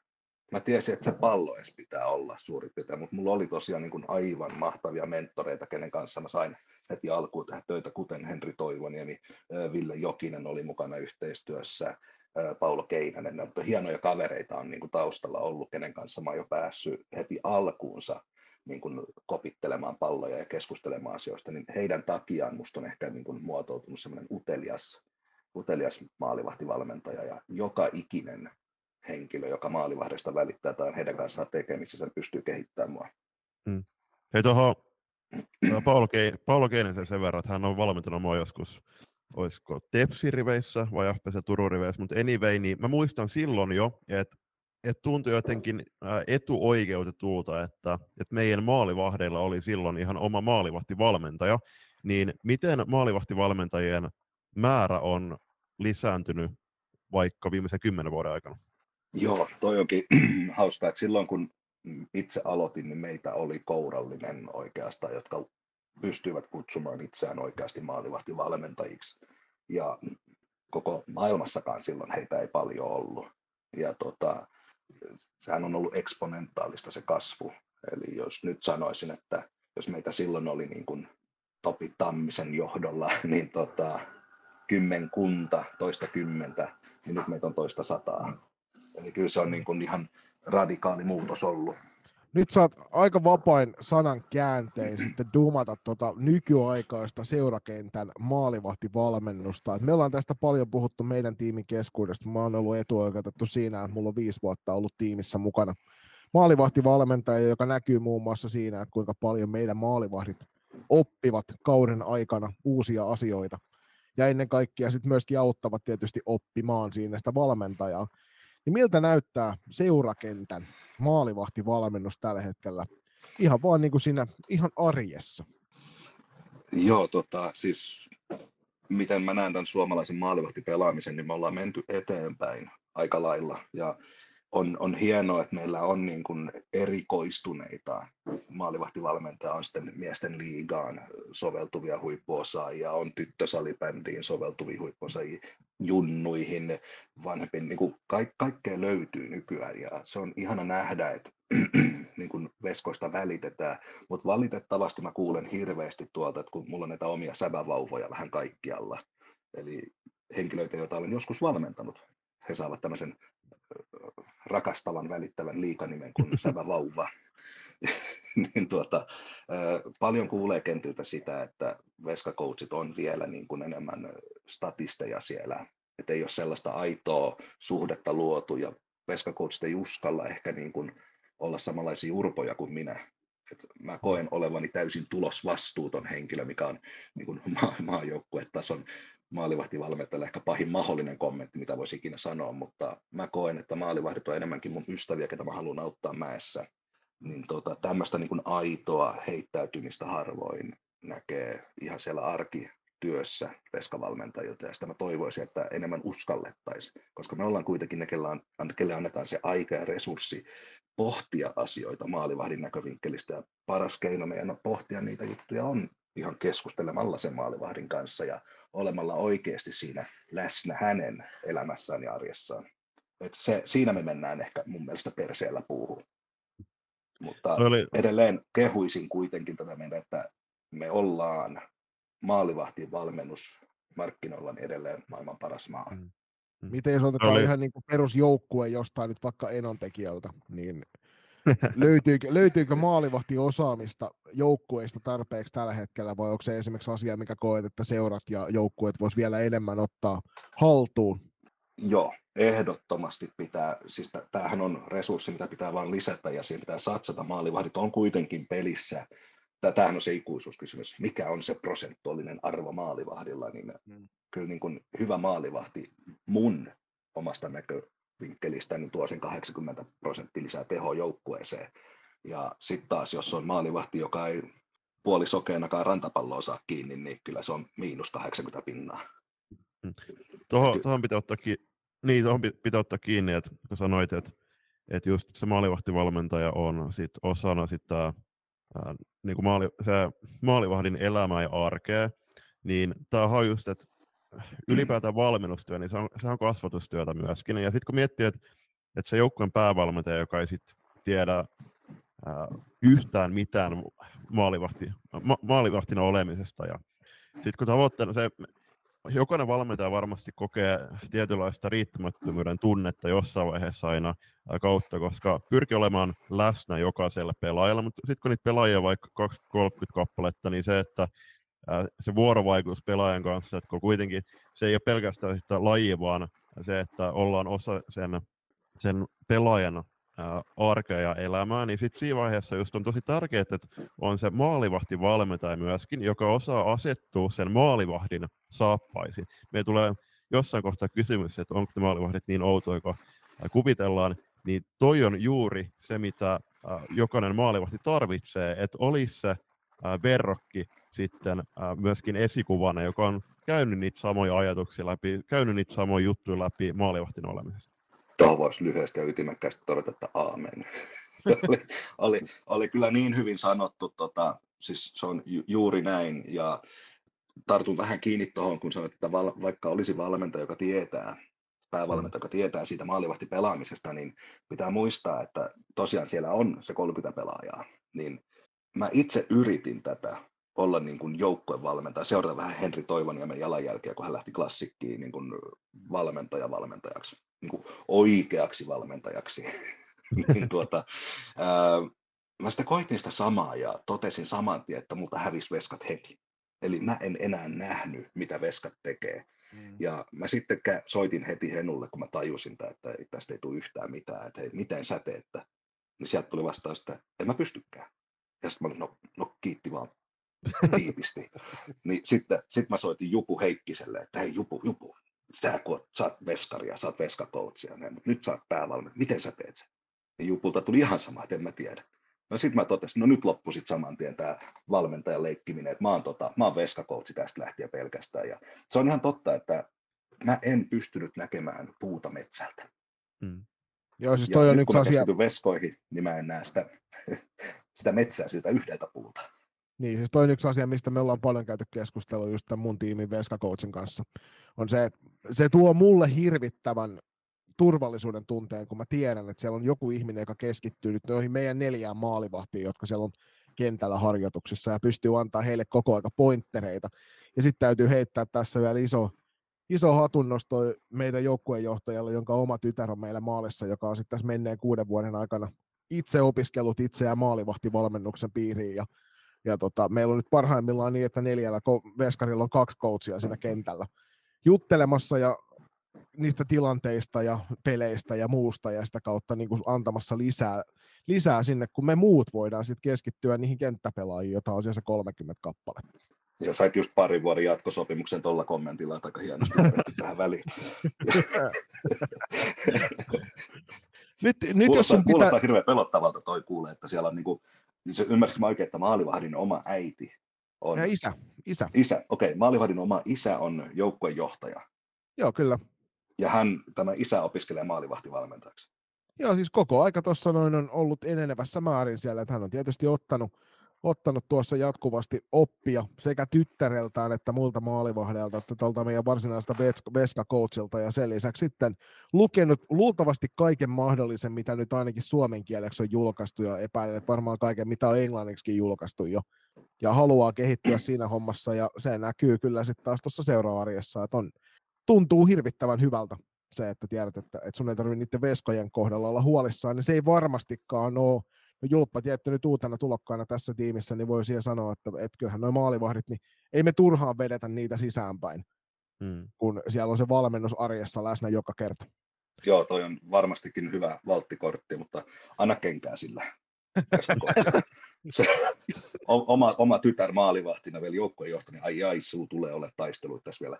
Tämä on semmoinen kohta, että jos sä haluat, sä voit poistaa tämän myöhemmin, mutta tämmöinen, tämmöinen suupaltti mä oon.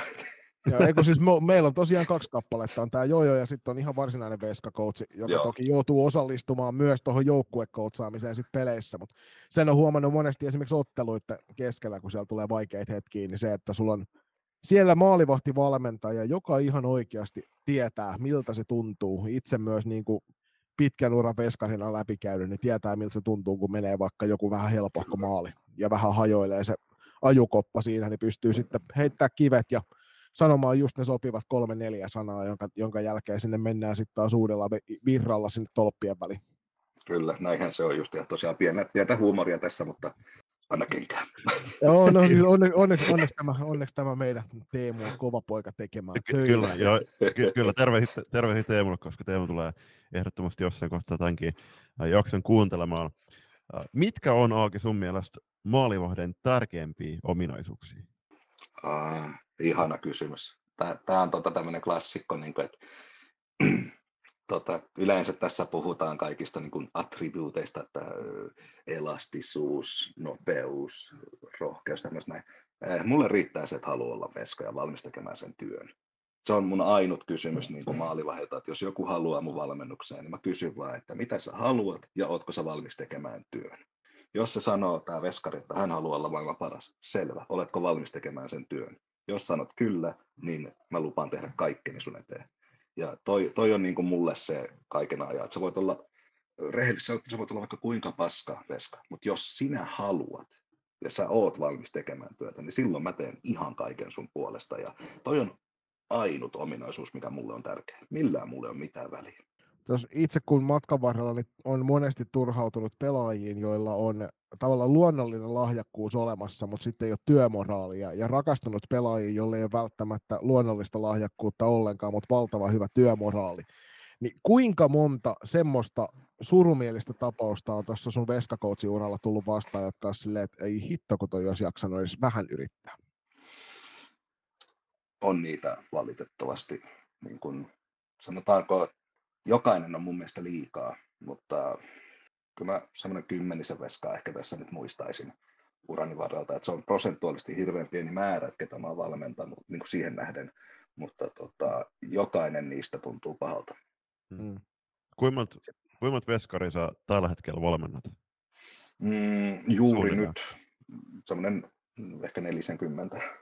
Onko tuo etävalmennosta, lähivalmennosta, millä tavalla sä pidät huolen siitä, että nämä Joo. 40 kokee, että Aake Kettunen on läsnä? Joo, eli tota, mulla on etävalmennettavia, on, no siis sanotaan, että mulla on niin monta valmennettavaa kuin valmennettavat itse haluaa, että jos joku laittaa mulle vaikka Australiasta viestiä, että tarvii apua, laittaa mulle klippejä, niin mä autan. Joskus niitä tuli vähän liikaa, niin silloin oli pakko niin kuin vähän ehkä rauhoittaa ympäristöä, mutta tota, kyllä mä edelleen niin kuin ympäri maailmaa jeesaan. Tällä hetkellä niin ihan läsnä valmennettavia, olisiko heitä se aika kauhea, 30. Ja nämä on ihan tämmöisiä, että treenataan kaukalossa yhdessä ja on, on omat veskatreenit luotu heille ja sitten on, saatan olla vielä heidän lajitreeneissään mukana. Ja sitten tosiaan niin kuin loput veskarit on tämmöisiä etävalmennettavia ja jopa muutamasta kilpailevasta liigajoukkueesta on tota, maalivahti ollut yhteydessä ja mä oon luvannut heitäkin auttaa, sopinut tietenkin organisaatioiden välillä, että mä saan auttaa. Ja kato, mä oon siinä vähän ehkä hassu, että mä en oikeastaan niin kuin välitä paskaakaan seurapolitiikassa tai tämmöisestä, mä välitän maalivahdeista ja se on tota, monelle seuralle ollutkin semmoinen hauska huomata, että kukaan ei toistaiseksi ole kieltänyt mua vielä tekemästä yhteistyötä. Kuinka pitkä, enkä nyt puhu siis henkilön pituudesta, vaan kuinka pitkä on sun pitkäaikaisin valmennussuhde, joka on niin kuin tällä hetkellä päällä? Jonkun maalivahti. Ai kauhea. Helmi Rauhala voisi olla se Oifin liigamaalivahti. Hän, hän oli tota, äh, jossain tämmöisessä Eerikkilä leirillä. Hän oli muistaakseni joku vähän reilu polvenkorkunen silloin. ja hänen, hänen isänsä olisi ottanut videoa, kun me treenattiin yhdessä ja sain sitten Helmin kautta se haltuun. Niin tosiaan Helmillä oli silloin jotkut semmoiset varusteet, mitä mä en muista edes ole olemassa. ja sitten niin kauan on, on, on, on se, herra jestas, on siitä yli, pakko olla yli 10 vuotta, 13 mm. vuotta jopa. Se oli ihan semmoinen natiainen silloin Helmi, ja nyt se on tuolla liigassa. Niin, niin se, niin se aika menee. Ikävä kyllä meistä jokaisen kohdalla. Nyt Julppa tällä, tätä kiusoittelikin tätä kysymystä, mutta siis maalivahdesta monesti kerrotaan kaikenlaisia legendoja. Ehkä niitä silloin 90-luvulla ja vielä 2000-luvun alussa oli enemmän, mutta onko maalivahdit oikeasti niin outoa porukkaa kuin mitä huut kertoo? Joo, eli ky- ky- kyllähän me ollaan, mutta tämä on ehkä velvoite meille jatkaa sitä perinnettä, että silloin kun vielä haaveiltiin kunnon polvisuojista ja varusteista tälleen näin, niin kyllähän me oltiin ihan idiootteja, kun me mentiin se pallo eteen. Mulla oli ensimmäinen maski semmoinen Jason Voorhees-kypärä. Mulla oli ihan sama maski silloin, kun Joo. Herra Jumala, kun sai pallon tuohon silmään, niin vertavaa lentää. Ja, siis, se oli aivan ihana aikaa se, mutta tosiaan niin, ky- kyllä me niinku se on ehkä muuttunut vähän enemmän se ajatus siihen, että kun me joudutaan henkisesti käsittelemään, vähän samalla tavalla kuin ajatellaan, että sä oot joukkueen joku superstara ja joukkueen menestys on sun harteilla, niin tämmöinen, vaikka et maalivahtina ole superstara, niin sä joudut käsittelemään niitä samoja paineita koko ajan, ja kun saat sen viimeinen linkki siinä joukkueessa, jos sun selän taakse se pallo menee, niin se on verkossa niin tämmöisen paineen käsittely ja sen sietäminen muokkaa meitä vähän erilaisiksi. Me saatetaan olla fyysisesti erilaisia kuin kenttäpelaajat. Me ei keskity samaan juoksuvoimaan samanlaiseen olemukseen kuin kenttäpelaajat, vaan me ollaan aika usein siellä niin kuin omassa pääkopassamme yksin, ja se tekee meistä ihan pirun outoja. Ja totta kai perinteitä on kunnioitettava. Mm. Hei, mitäs noi, Siis totta kai kenttäpelaajilla on, on mitä ihmeellisimpiä rituaaleja, mutta varmasti myöskin maalivahdeilla on vastaavia, niin mitkä on erikoisimmat rituaalit, mitkä olet havainnut maalivahdilla ennen peliä? Voiko niitä kertoa? Ei siis voi, että oikeasti niin kuin, nyt mennään, mennään vuosia taaksepäin, mutta yksi kundiveskari, voi vitsi. Siis mä, mä en edes, niin kuin, mä en edes kehtaako mä sanoa tätä ääneen, mutta kyllä mä sen sanon silti. Siis voitte kuvitella, niin kuin, maalivahdin munarit. Niitä jos ei pese, niitä jos ei pese, niin miltä ne haisee. Joo. Niin oli, oli tämmöinen eräs mies oletettu henkilö, joka sitten haisteli niitä ennen peliä. Ja se, se sai siitä sellaisen niin kuin drivin, siis ihan kuin olisi vetänyt jotain hajusuolaa tai tällaista näin, mutta herra jumala se kaveri heräsi henkiä siitä. Tämä, tämä on niin kuin ehkä karmein siis, kun mä, muistan, mä muistan aikanaan, aikanaan kun tota, tuli Veskakassin kanssa tuli peleihin ja heitti sen siellä lattialle, avasi sen ja jätkät lähti kopista välittömästi Joo. sen jälkeen. Niin mä jotenkin, siis mä muistan, että itselle se oli just semmoinen, että ah, nyt lähdetään menee, mutta toi Tiet. oli aikaa pitkällä jo. Joo, tää oli, tää oli siis niinku mä itse muistan kysyneeni siltä kaverilta, että, niin, että onko ihan kunnossa? siis, voin, kuvi, voin, voin, kuvitella, että samalla niin kuin, ää, kundilla sitten on ollut joskus niin kuin aina juhannuksella myös mukana, että sitten niin kuin Dagen hoitu tuolla. niin, ei sitä, ei, älä, älä, älä, älä tota, don't knock it before you try it, niin kuin ne sanoo. Joo. Testata ensin. Mut mennään, mennään hei sitten sinne mentaalipuolelle, sä oot sen tuossa parikin kertaa jo maininnut. Niin kuinka suuresti toi korvien väli korostuu maalivahtivalmentaja työssä sen maalivahdin kanssa?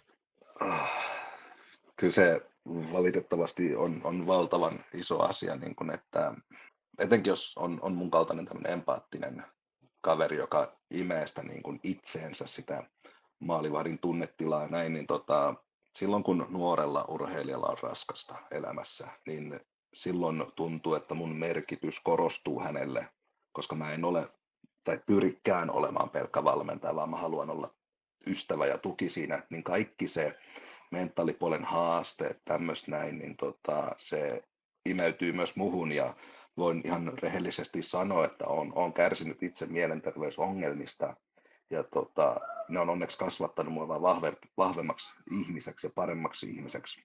Mutta tota, niin kun se on aika raakaa välillä se, niin kuin, että kun jollain on vaikeaa ja menee huonosti ja sä yrität auttaa siinä, niin silloin se ehkä valmentajan rooli menee jopa yli siinä, että kun mä oon läsnä ja mä kuuntelen sitä toista henkilöä ja mä en ole mikään kallonkutista, niin mä en rupea hirveästi yrittämään niin kuin selittää asioita toiselle tai avaamaan sen enempää, vaan mä oon siinä ja kuuntelen.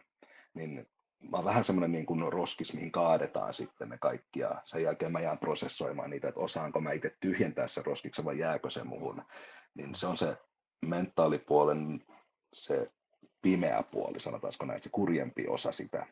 Mutta sitten taas näissä iloissa ja tämmöisissä näin, niin se mennään taas sieltä, kun joku onnistuu ihan hirveästi ja tulee sitä niin kuin, mm, liikaa jopa menestystä ja toinen alkaa tyytymään siihen, että nyt nyt jes, nyt mä oon tarpeeksi hyvä, nyt mun tarpeeksi, niin mä oon sitten se, joka taas vähän pudottaa henkisesti maan pinnalle, koska kehitys loppuu siihen tyytyväisyyteen ja silloin mun pitää olla myös se kurjakaveri siinä mielessä. Että se, on, se on jännä niin kuin peilikuva, että kun on vaikeaa, mä oon hyvä. Kun on liian hyvin asiat, niin mä oon hankala.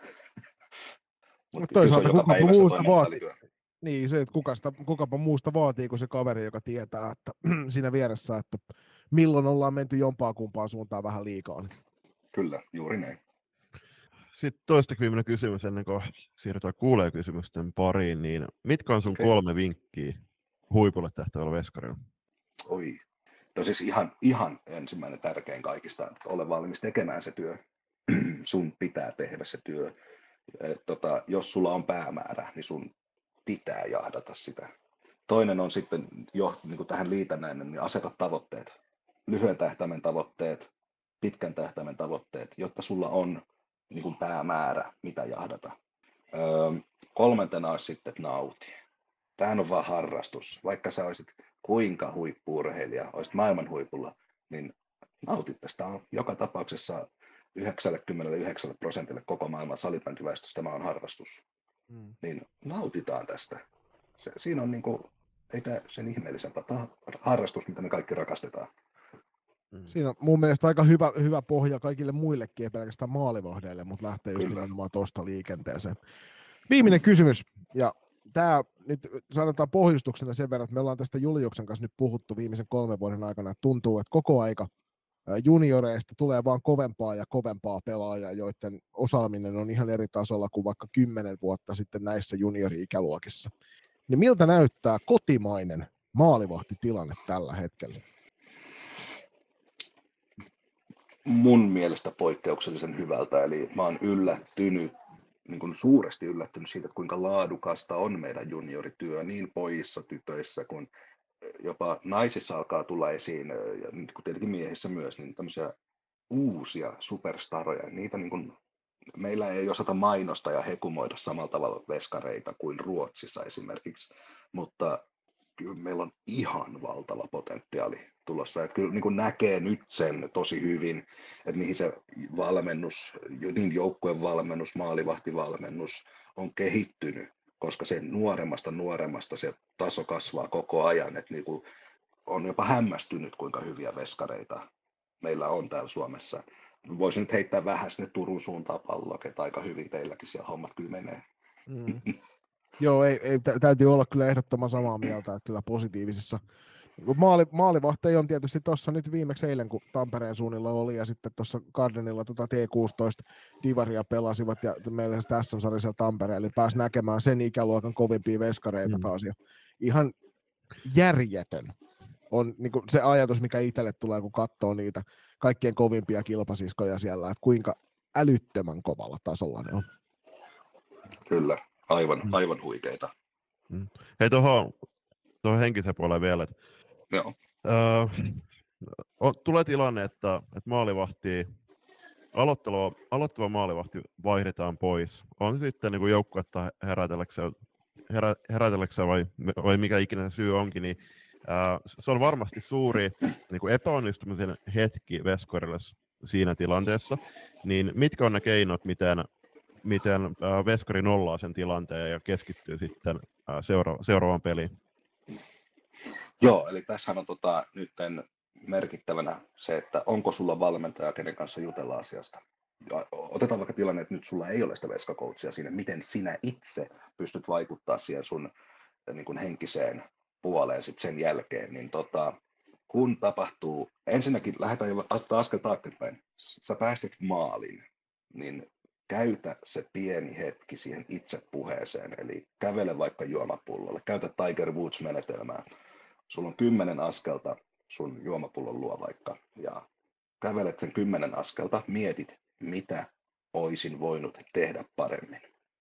Älä sano itsellesi, että ei mä olin ihan paska, mä en osannut, mä en pystynyt siihen, vitsi mä huono, vaan keskity siihen, miten ensi kerralla asia voisi tehdä paremmin. Ota huikka, huuhtele pettymys pois ja seuraavat askelet takas maalille. Positiivinen itsepuhe, mä pystyn tähän, tämä oli vain yksi maali, tässä homma taas lähtee. Tämmöiset askeleet, jos ottaa heti jo käyttöön nuorempana, niin se hetki, jos on pakko vaihtaa, niin tota, sä olet jo valmiimpi siihen, sä ymmärrät sen, että nyt ei riittänyt, niin jos tuommoisen hallitsee, niin se vaihtotilanne on hirveän paljon helpompi. Se voi olla, että ei enää tukkaa sellaisia vaihtoja, jos osaa positiivisesti kohdella itseään. Mutta nyt vaihto on tapahtunut, älä vaivu siihen, että mä olin ihan paska, koska se ei hyödytä ketään. Se ei hyödytä joukkuetta, se ei hyödytä sua, se ei hyödytä sun valmentajia. Kaikki kärsii siitä, jos olet haukkumaan itseäsi ja inhoamaan itseäsi sen takia, että sut vaihdettiin, sä et pärjännyt, vaan pitää keskittyä siihen, että missä minä voin olla parempi, miten keskustella vaikka puolustajien kanssa pelin jälkeen, että miten sä näet tilanteet, että saisiko heiltä apua tämmöisiin asioihin. Se vaatii tietenkin aika hyvää pelin lukua ja uskallusta, jossa ottaa tämmöistä asiaa esiin, mutta vältä sitä itsesi haukkumista. Siitä ei hyödy kukaan. Mm.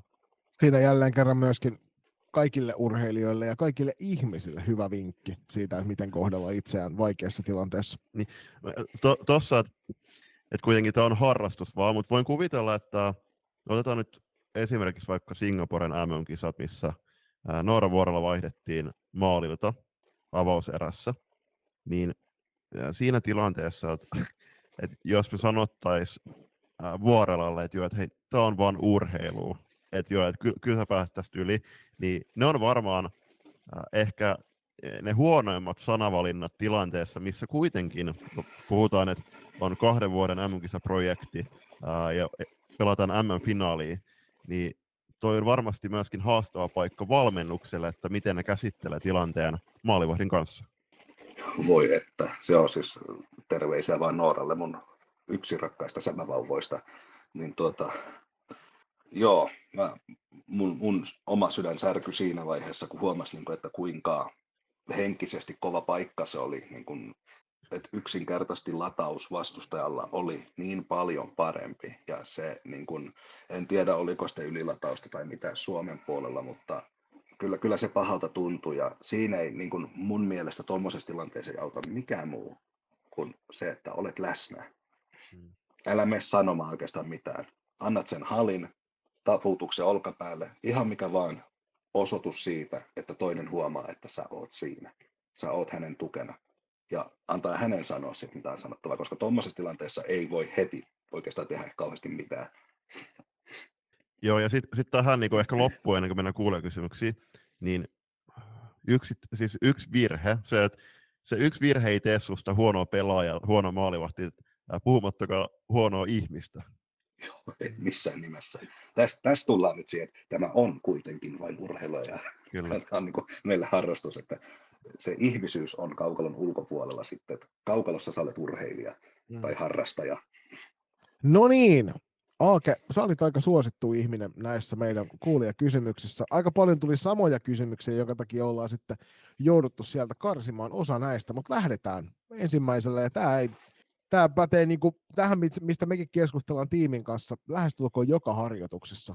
Eli miten valmennettavan persoona vaikuttaa valmennukseen? Herra jestas, kukaan näin hyvän kysymyksen heittänyt. Olipa hyvä. Vaikuttaa. Me ollaan ihmisiä kuitenkin kaikki.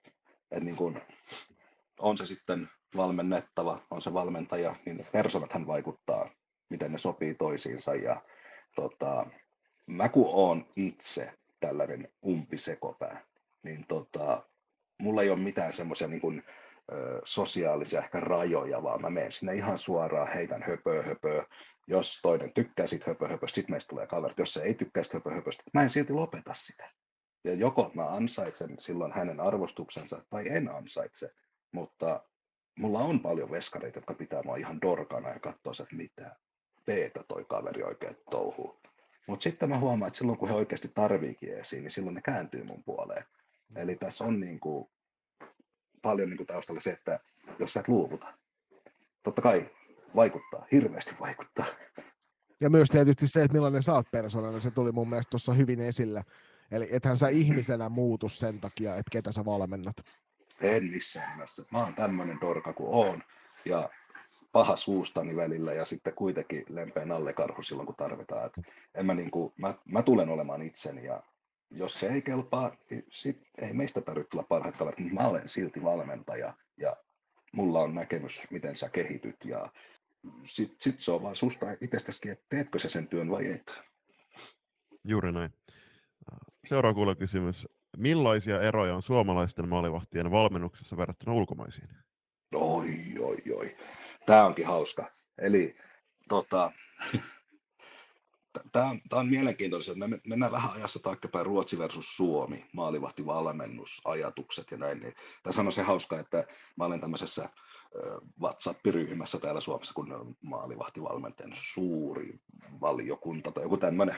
Meitä on siellä huippunimiä paljon, coacheja, mutta mä oon Ruotsissa myös vastaavassa. Mä oon ainut ulkomaalainen siellä ryhmässä mukana. Niin tota, Suomessa ei alun perin oltu valmiita jakamaan hirveästi niin kuin valmentajien kesken tätä osaamista. Että oltiin vähän niin kuin omissa poteroissaan pyörittiin ja sä, että en mä halua kertoa sulle, tämä on mun juttu. Mutta se on, se on muuttunut nyt onneksi. Niin Ruotsissa ei koskaan, ei vieläkään, ne on hirveän valmiita jakamaan mitään.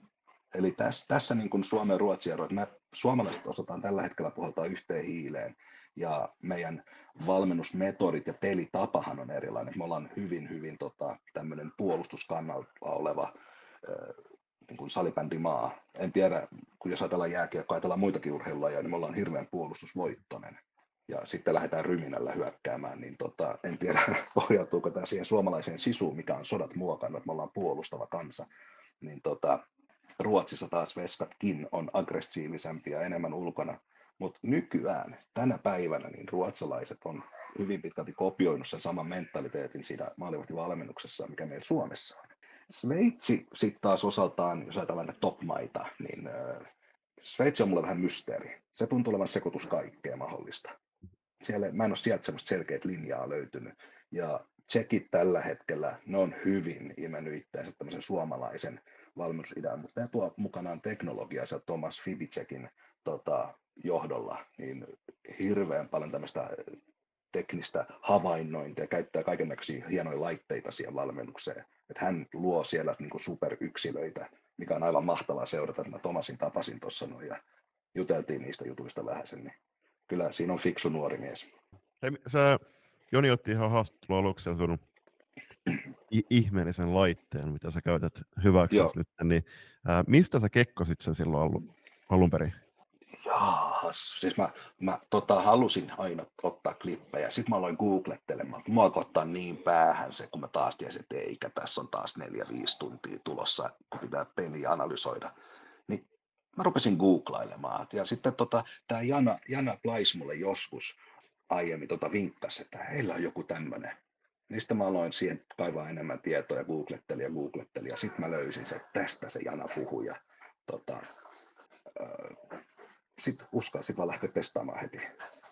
Ja en, en kadu sekuntia, että iso kiitos Janalle siitä. Seuraavaksi, miten sä kehittäisit suomalaista maalivahtovalmennusta tällä hetkellä? Jaa. No sit on, on toi nyt sinänsä aika selkeä, että mitä mä lähtisin kehittämään sitä, niin meidän pitäisi saada meidän reskauttivalmentajille sellainen joku yhteinen linja. Niin kun, me pitäisi saada jotenkin yhteisen pöydän ääreen, jollain tavalla yhdistää meidät. Että jos mä oon ymmärtänyt oikein, niin Jokisen Ville tuolla maajoukkuetien niin kuin piireissä jollain tavalla yhdistää maalivahtivalmentajat. Ei ole, ei ole mua sinne pyytänyt vielä, mikä on ihan ok. Eli älä Ville ota vinkistä vaarin. tota, mutta öö, meidän pitäisi saada tosiaan puhumaan salibändissä yhdessä, koska jos, jos minä olen valmis oppimaan muilta, niin mä uskon, että muutkin ovat valmiita oppimaan toisiltaan. Koska mä oon kuitenkin se ehkä suurin kusipää tässä yhteisössä mun egon ja tyylin takia mä hyvin suorasanainen ja varsin itsetietoinen siitä, että mitä mä osaan, mutta sitä mä en kaikille nyt sopivasti teen tästä just julkista, että minäkin olen halukas ja valmis oppimaan. Me, me voidaan toki yhdessä, meillähän on ollut tässä toi Loistakästi ja Salibändiliiton tyttösäpä kiertuen, ehkä me voidaan, tämä on se seuraava Maalivahti juttu, mikä voidaan tehdä. Mm. Maali, maalivahti, joku tämmöinen symposiumi. Joo, se on hieno. Seuraava kysymys tuleekin sitten englannin kielellä, joten no niin. varoitellaan kaikkia kielitaidottomia. The next question is in English. And if I'm not completely mistaken, this is from Switzerland. Who is, in your eyes, the best goalie in the world right now? And in addition, why? Okay, this is an awesome question. Uh, so let's take uh, men's side. Lucas Power. I, I, had the privilege of meeting him in uh, Russia when I was coaching there. Um, he was there as an uh, assistant coach, and uh, the person is awesome. His uh, technical skills are funny, to, to say at least, but he has this burning will to be in front of the ball. So I would say Lukas, or if I would need to name another goalie, maybe Jon Hedlund from Sweden. He is a monster, actually becoming a monster. He's a good goalie, but he has the potential to be maybe the best. So I would say those two guys from men's side. Uh, on women's side, hmm, I would have to maybe say, uh, just for maybe Jana's sake, uh, that hmm. it would be Lara Heini or the uh, who I adore a lot also is uh, from the Czech team, these um, Philip, what was her name? Jana Kristianova. Yeah, thank you, that one. yeah, love her as well. So maybe those four goalies, in my eyes, would be the best in the world. Hopefully, this answers your question, Jana, and uh, please send a lot of sweet, uh, English questions to us in in in the future as well. And Jana, Me- I know that you you know some Finnish, so do it in Finnish.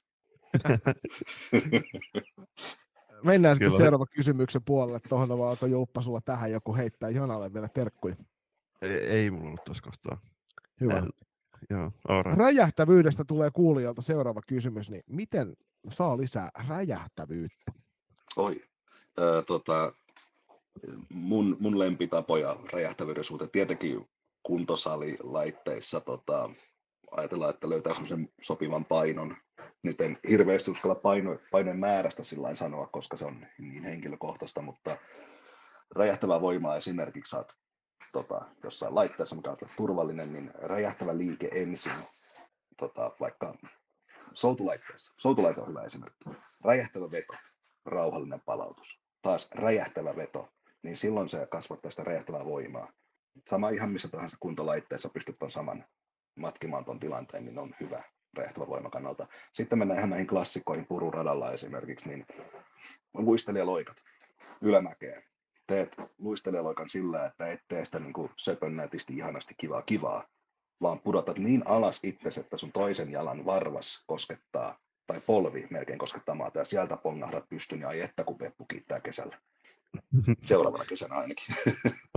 Kyllä, tai jos, niin, tai joku kesä ainakin. Kyllä. Niin, joku uh, ju, just näin. Sitten tämä on varmasti vaikea, mutta kuka on ollut sun lemppari valmennettava? Voitko nimetä ketään? Tai nime kymmenen pelaajasta oikein. Oho. Neljä, 40. tota, mulla on ollut hirveästi upeita valmennettavia, siis ihan, ihan kohtuuton määrä ihania ihmisiä.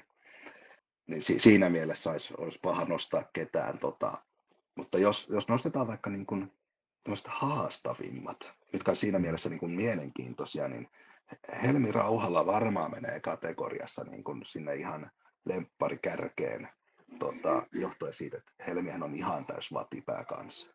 Siis Helmi on superälykäs maalivahti, joka on niin kuin teknisesti nykyään parempi kuin minä. Ja sitten se osaa niin kuin opettaa mua, mikä on aivan ihana juttu. Mutta hän on myös niin perhanan hankala ollut aina niin kuin persoonana, vaikka ihana likka onkin. Mutta niin kuin, siinä on semmoinen haaste ollut, mikä on pitänyt mut koko ajan varpaillaan. Ja, äh, Helmi varmaan olisi sellainen. Ja sitten tota, otetaan nyt Tiltu Siltanen toisena sieltä, koska Tiltukin on ollut ihan uskomattoman hankala tapaus, mutta sitten kun taas ne hyvät hetket ja se hankalat hetket, niin ne on semmoisessa symbioosissa, niin kyllä niin kuin nämä kaksi nyt, jos pitäisi jotain nimetä, niin heitä on siis kaikki mun Norsin säpävauvat ja Oiffissa on ihania veskareita ja Turussa on ollut upeita veskareita ja Blind Savin leireillä, missä mä ollut valmentamassa, niin ai että, ihan uskomattomia persoonia ja tämmöisiä. Niin, mutta jos nyt heidät kaksi tästä nyt vaan nimeän. Seuraava kysymys onkin sitten sellainen, jota oot varmaan sivunut tuolla aikaisemmin sitä vastausta, niin on, että mikä on tärkein asia, mitä olet maalivahtivalmentajana oppinut? Oi, ihanaa. Kyllä se välittäminen ehdottomasti se, että on oppinut niin kuin arvostamaan näitä maalivahtoja ennen kaikkea niin kuin ihmisenä. Ja niin kuin aina, joka päivähän voi oppia jotain uutta, mutta se, niin kuin, se, että miten joka ikinen maalivahti, kenen kanssa olen tehnyt yhteistyötä, niin on jotenkin muuttanut mua omalla tavallaan niin kuin parempaan. Et löytänyt sen positiivisen. Ja kaikki valmentajakollegat, niin kyllä, kyllä tämä niin kuin, välittäminen jotenkin siinä on, on ehkä se kaiken A ja O kuitenkin. Hmm. No mikä on puolestaan tärkein antamasi oppimaalivahdelle? Tätä, niin, tätä, tätä sivusit kyllä, että se oli se äh, halu kehittyä, mutta onko se tai jotain muuta? Tota, joo, siis toi halu kehittyä, sitä mä en voi opettaa. Se on vaan vaatimustaso. Mutta tota, mitä mä oon opettanut, niin mulla tulee ehkä yksi asia mieleen, niin kuin, että opi antamaan itsellesi anteeksi. Et se, sen mä oon niin kuin, saanut monelle nuorelle päähän lyötyä, että, niin kuin, että tämä on oikeasti homma, mitä me rakastetaan tehdä. Ja mä oon nähnyt semmoisia, jotka on vaipunut niin, niin syvälle sen mielensä kanssa ja syyttää itseään kaikesta, niin se, että tosiaan on, on saanut sitä viestiä läpi toiselle, että, että anna itsellesi anteeksi, ei tämä niin kuin ole sen suurempaa kuin vain meidän rakas harrastus, meidän urheilulaji, mistä me nautitaan. Kyllä, kyllä. Joo, siis tämä niin Aaken elämän viisaudet jakso selkeästi niin jatkuu vaan, koska siis nämä on näitä asioita, mitä me puidaan koko aika tuossa niin tiimin kanssa, kun sukelletaan syvemmälle. Ja nyt kun tässä kuulee näitä, niin tulee vaan semmoinen lämmin ja pörröinen olo. Ju, juuri näin. Jok, jokainen voi laittaa nyt vaikka tässä vaiheessa haastattelua tai sitten kelata taaksepäin käynnistää uudestaan tätä haastattelua, niin tämmöisen Netflixin ää, takka tuli animaationa siihen taustalle. Kyllä. Mutta hei, tuohon siis siihen, että ylipäätänsä valmennukseen, niin okei, okay, siis elämässä muutenkin, että toivottavasti, että löytyy sitä tukiver- tukiverkostoa ympäriltä, mutta äh, että kyllähän meidän tehtävä on myöskin opettaa ihmistä hyväksymään ne epäonnistumiset ja pääsemään niistä yli. Kyllä, kyllä. Et nyt jos halutaan vähän sivuta tätä, että mitä on opettanut, jos, jos vähän puhutaan niin kuin ihan vaikka lajiteknisistä asioista, niin annetaan nyt vähän siitäkin, että ei ole ihan niin lämpöinen ja pörröinen alle karhuhalli koko ajan.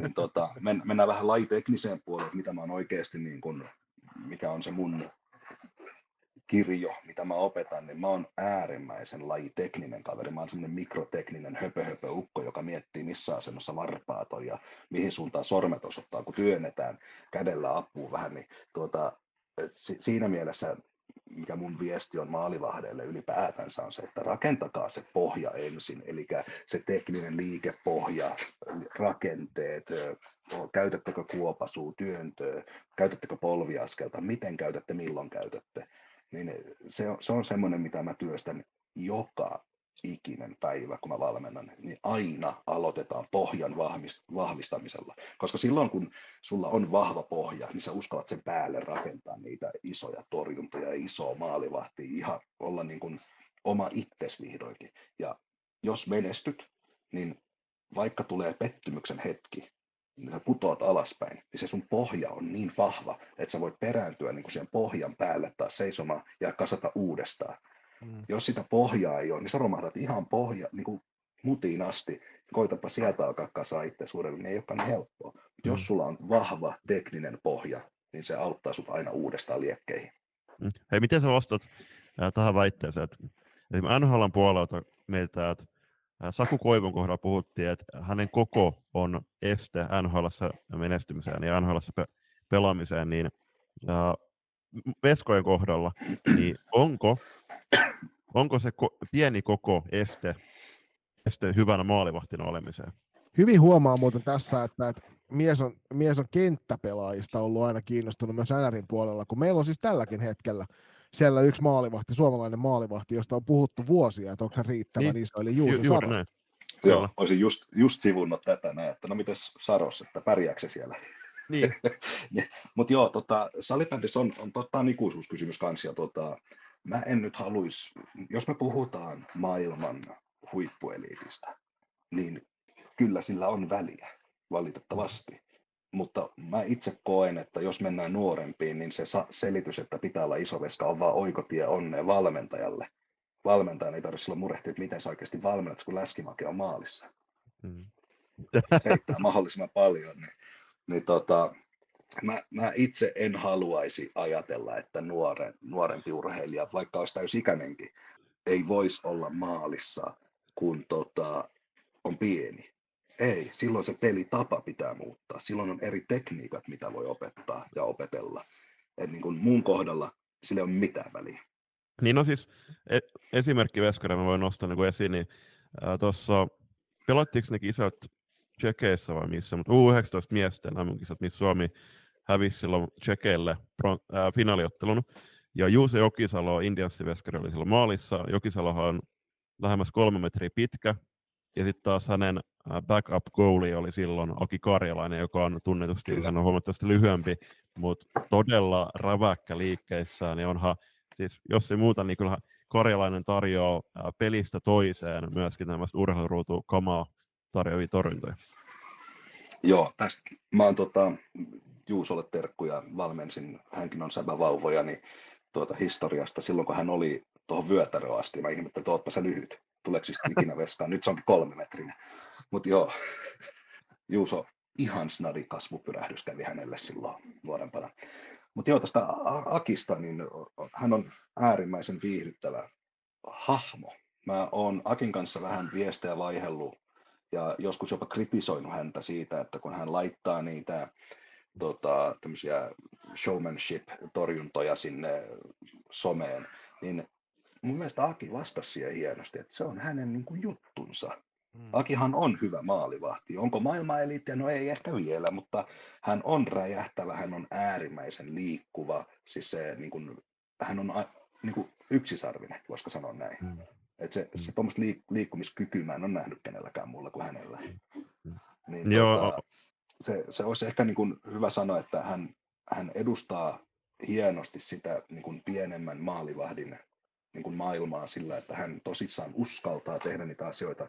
Mutta siinä on, siinä on myös, niin kuin, se on vähän kaksiteräinen miekka, kun nuoremmat ottaa mallia siitä, ja se on tosiaan hyvin uniikki tapa. Akihan on aivan huipputyyppi, mä tykkään tosi paljon, hän valmentaa hienosti nuoria veskareita ja kaikkea, mutta hän on uniikki muun muassa meidän joukkueen maalivahti etävalmennuksen yhteydellä niin on, on valmentanut tässä vuosien mittaan. Varsinkin korona-aikana oli tosi tärkeä osa sitä, että meidän maalivahdit saatiin pidettyä lajin parissa. Hienoa, toi on iso juttu. On.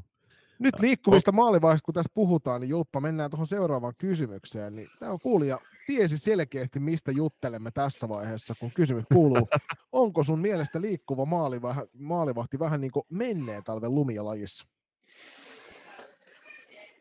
Modernia salibändiä kun ajatellaan, niin pyritään maajoukkueen suunnalta ohjaamaan ajatusmalliin, että maalivahdit olisi hyvin lähellä maaliviivaa ja liikkuu vaan silloin, kun on tarve. Niin joo, tosi kivaltahan se kuulostaa, jos saat 190, 195 senttiä pitkä. Sehän kuulostaa aivan ihanalta. No, paskat, kuinka moni on 195 senttiä pitkä? Mm niin ei missään nimessä. Liikkuvat veskat on edelleen voi, hirveän iso voimavara, koska nuorena ei olla vielä niin valtavan pitkiä. Pitää miettiä, että on kuitenkin miehiä, naisia, poikia, tyttöjä, jotka pelaa tätä lajia.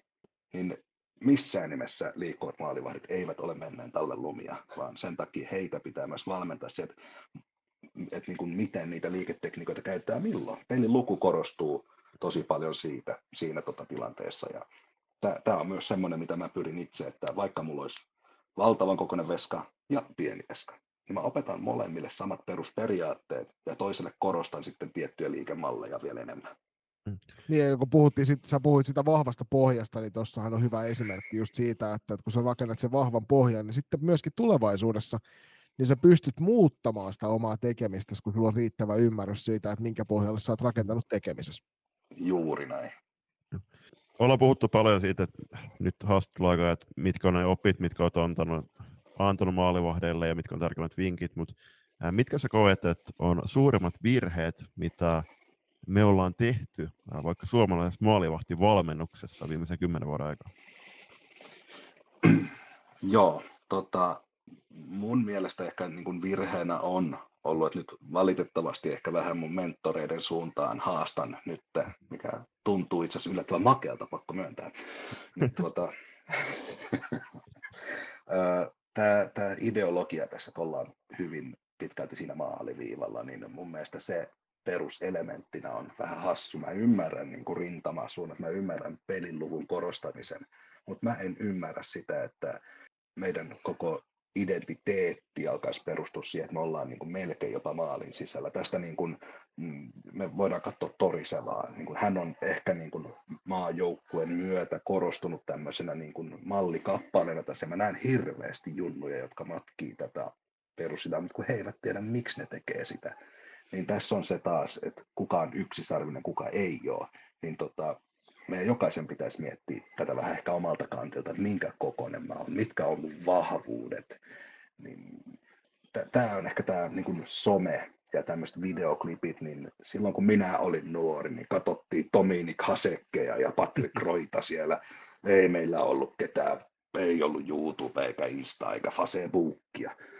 Niin tosiaan nyt, nyt on ehkä vähän liikaa semmoista materiaalia, ihannoidaan niin kuin ymmärtämättä asioita että ehkä voisiko tämä, tämä olla se mun vastaus, niin että ehkä tämä somen vaikutus kuitenkin tähän maalivahtipelaamiseen on tullut niin isoksi ja luodaan paineet, että mun pitää olla tollainen.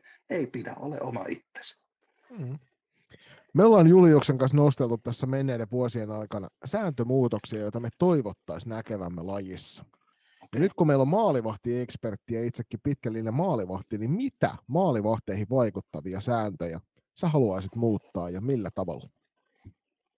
Ai vitsi. Tiedätkö, mä hirveästi haluaisin tuoda takaisin, että Veskalle voi syöttää. Siis se, on, se on niin ihana. Mä muistan silloin, kun voi vitsi mä sähläsin monta omaa maaliikin sen takia, kun tota kaveri heitti kulmasta takaperin chipin jonnekin, niin kuin mä, mä, mä en yyttänyt se, kun osuu sormenpäihin, tippuu suoraan alas ja voi perhana, se meni kylärimäkautta sisään. Ja More niin action. Niin, joo, kyllä se. Toi olisi niin kuin kiva ja mä tota, jo, jo, joku tässä olisi niin kuin hirveän kiva oikeasti nähdä, että maalivahdit niin kuin pelin nopeutta lisäävä juttu niin kuin maalivahdin näkövinkkelistä, että vaikka niin kuin, tämä nyt saattaa kuulostaa ihan pelirikkovalta tyhmältä ajatukselta, mutta että vaikka on, sä olisit joku raja kentällä, minkä alle sä et saa omaa palloa syöttää niin kuin pelaajalle. Että niin kuin pakotettaisiin veskat avaamaan. Se olisi ihana nähdä, kun sieltä tytöt heittelee vähän miten sattuu välillä pienemmissä ikäluokissa ja pojat samoin, niin se olisi kiva. Pelistä tulisi aivan hurja. Mm. Mm. Me ollaan siis pohdittu sitä, että toi puolen kentän heittoraja on, on vähän ehkä niin kuin joskus aikanaan saattanut olla joku ajatus siinä taustaa, mutta nykypäivänä niin sehän vaan rajoittaa maalivahtien osaamista. Ai vitsi, mä itse koittaisin heittää maaliin koko ajan. Mm. Se, sehän olisi hauskaa. Ei siis mun mielestä niin kuin, okei, okay, fine, joku raja olisi ehkä hyvä olla, että missä se pitää viimeistä niin tippua alas, sitten ihan älyttömiä semmoisia pesapalloheittoja sieltä toisesta päästä vaan toiseen päähän. Niin pe, silloin pelistä jäisi jotain pois, mutta niin kuin se, just että se on se puolen kentä, niin eh, siinä voisi olla vaikka joustorajat kaksi metriä suuntaansa, että sillä olisi niin väliä loppupeleissä, että kuinka pitkä se veskan heitto on, mutta kyllä olisi se ehkä kiva, että se vähän vapautettaisiin. Joo. Varsinkin se, ei, niin semmoinen peli, että... niin missä kaksi veskaria viskoo palloa vaan toisilleen siinä muutama minuutin ja kun sattuu löytyy hyvät kädet, kumpi väsyy ensin, niin se joukkue niin, häviää sitten niin, aj- ajattele, ajattelepa näin, että on yksi yksi tilanne ja veskat on pelannut unelmapelit, kumpikaan haluaa näin vetoja, ne alkaa heittele toisille. Olisi kova. Kyllä. Toiseksi viimeistä kysymystä mennään. Mikä on sun paras salibändimuisto? Joo, mä itse asiassa henkisesti olin varautunut tähän kysymykseen. Mä tätä olin miettinyt jo pidemmän aikaa. Tota, mun ehkä niin kuin rakkain muisto on se, kun hävityn finaalin jälkeen tota, yksi maalivahti halas mua. Ja se silloin niin kuin kaikki oli sen arvosta, että miksi tätä on tehty monta vuotta tätä hommaa. Ja, niin se, se pieni hetki ja siitä sattuu olemaan vielä valokuva todisteena. Ja se on, on niin kuin lämmittänyt mun sydäntä aina, kun mä sitä kuvaa katson, ja se muisto on mulle ylivoimasti rakkain koko tällä lajin parista. Mm. Nyt viimeisenä saat sitten päättää, että mennäänkö Järvenpään puolelle vai mennäänkö Espoon puolelle tässä seuraavassa asiassa, mutta meillä on tapana kysyä meidän vierailta tätä nykyään, että, että mitkä olisi ne oman, oman asujaimiston top kolme matkailuvinkit, niin kumpa, mitä haluat nostaa, mitä kaupunkia? No niin, nyt mennään Järvenpään.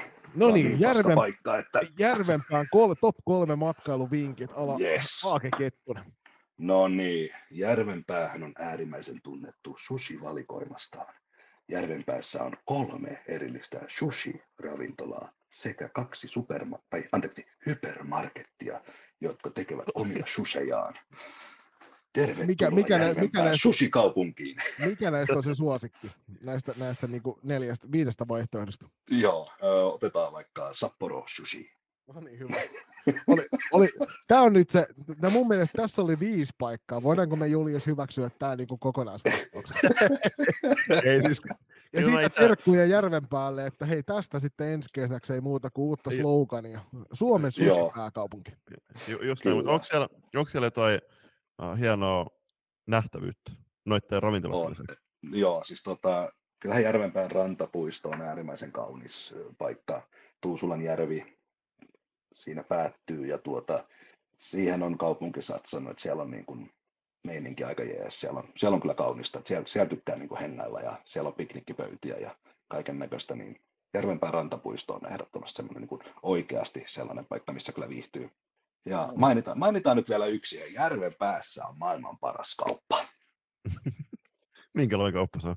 No se, se on meidän Järvenpään City Marketti. He oikeasti voittivat sen maailman paras kauppatitteli. Niin, okei. Okay. No niin. Se on hirveä mesta. Sitten on parempi olla niin kuin espoolaisten tulot, jos haluat tämän, siellä mennä ostosta, ostoksia tekemään. Hei, hei, viimeinen kysymys toi tuli lennosta, kun sä oot puhunut tuosta Blind Saveista, niin miten sä oot Joo. heidän kanssa niin päätynyt tekemään yhteistyötä? Tuota, joo, tämä onkin hauska. Tuota, ö, halusin valmentajana oppia vähän jotain uutta. Mä muistaakseni tämä oli ajankohtaa, kun mä valmensin TPS ja SP Prossa samanaikaisesti veskareita. ja halusin ymmärtää ja oppia jotain uutta. Niin tota, mä ilmoittauduin Blind Savin leirille niin kuin maalivahtina. Itse halusin mennä katsomaan, mistä, sitä hommasta on kyse. Ja tota, siinä sitten kävikin niin, että Henu oli siellä yksi valmentajista, Patrick Ooman Ruotsista ja Andis Blintz Latviasta ja Janis Salsevic Latviasta oli siellä. Toivottavasti en unohda ketään, mutta näin, nämä kaverit siinä veti sitä leiriä ja siellä oli näitä mun, mun omia valmennettavia kanssa. Ja siinä sitten kävi sille, että Henu tarvi vähän jeesiä vetääkseen treenejä, koska mun englanninkielen taito oli melko hyvä jo silloin, niin tuota, hän, hän sitten otti mut apukoutsikseen siinä ja sitten tämä Andy Splints, eli Blind Saving perustaja, niin tota, tykkäsi mun toiminnasta niin paljon, että hän sitten päättikin värvätä mut valmentajaksi ja mä oon siitä lähtien ollut niin kuin heidän tämmöinen go-to guy, jos tehdään podcasteja tai tehdään leirejä tai tämmöisiä, niin minä ja Pontus Buuman, Pontus Ruotsista tuota, niin me ollaan niin kuin ne vakionaamat siellä ja sitten täytetään jollain superstarulla, että me ollaan niin kuin ne oikeat veskakoutsit, jos näin voi sanoa. Äärimmäisen, siinä taustalla. äärimmäisen lämmin kiitos siitä Aake, että saavuit keskustelemaan meidän kanssa reiluksi tunniksi salibändin maalivahtiudesta. Ja ennen kaikkea nyt jälleen kerran kouluttamaan myös tätä coach-kaksikkoa, podcast-kaksikkoa täällä siinä, mitä tuo todellinen maalivahti tekeminen on. Ja ei muuta kuin siis äärimmäisen mukavaa, ihanaa loppukevättä sinne, koska sullakin alkaa ne salibändi dikkailijan parhaat ajat. Näinhän se on. Iso kiitos teille, että sain tulla mukaan. Tämä on aivan mahtavaa.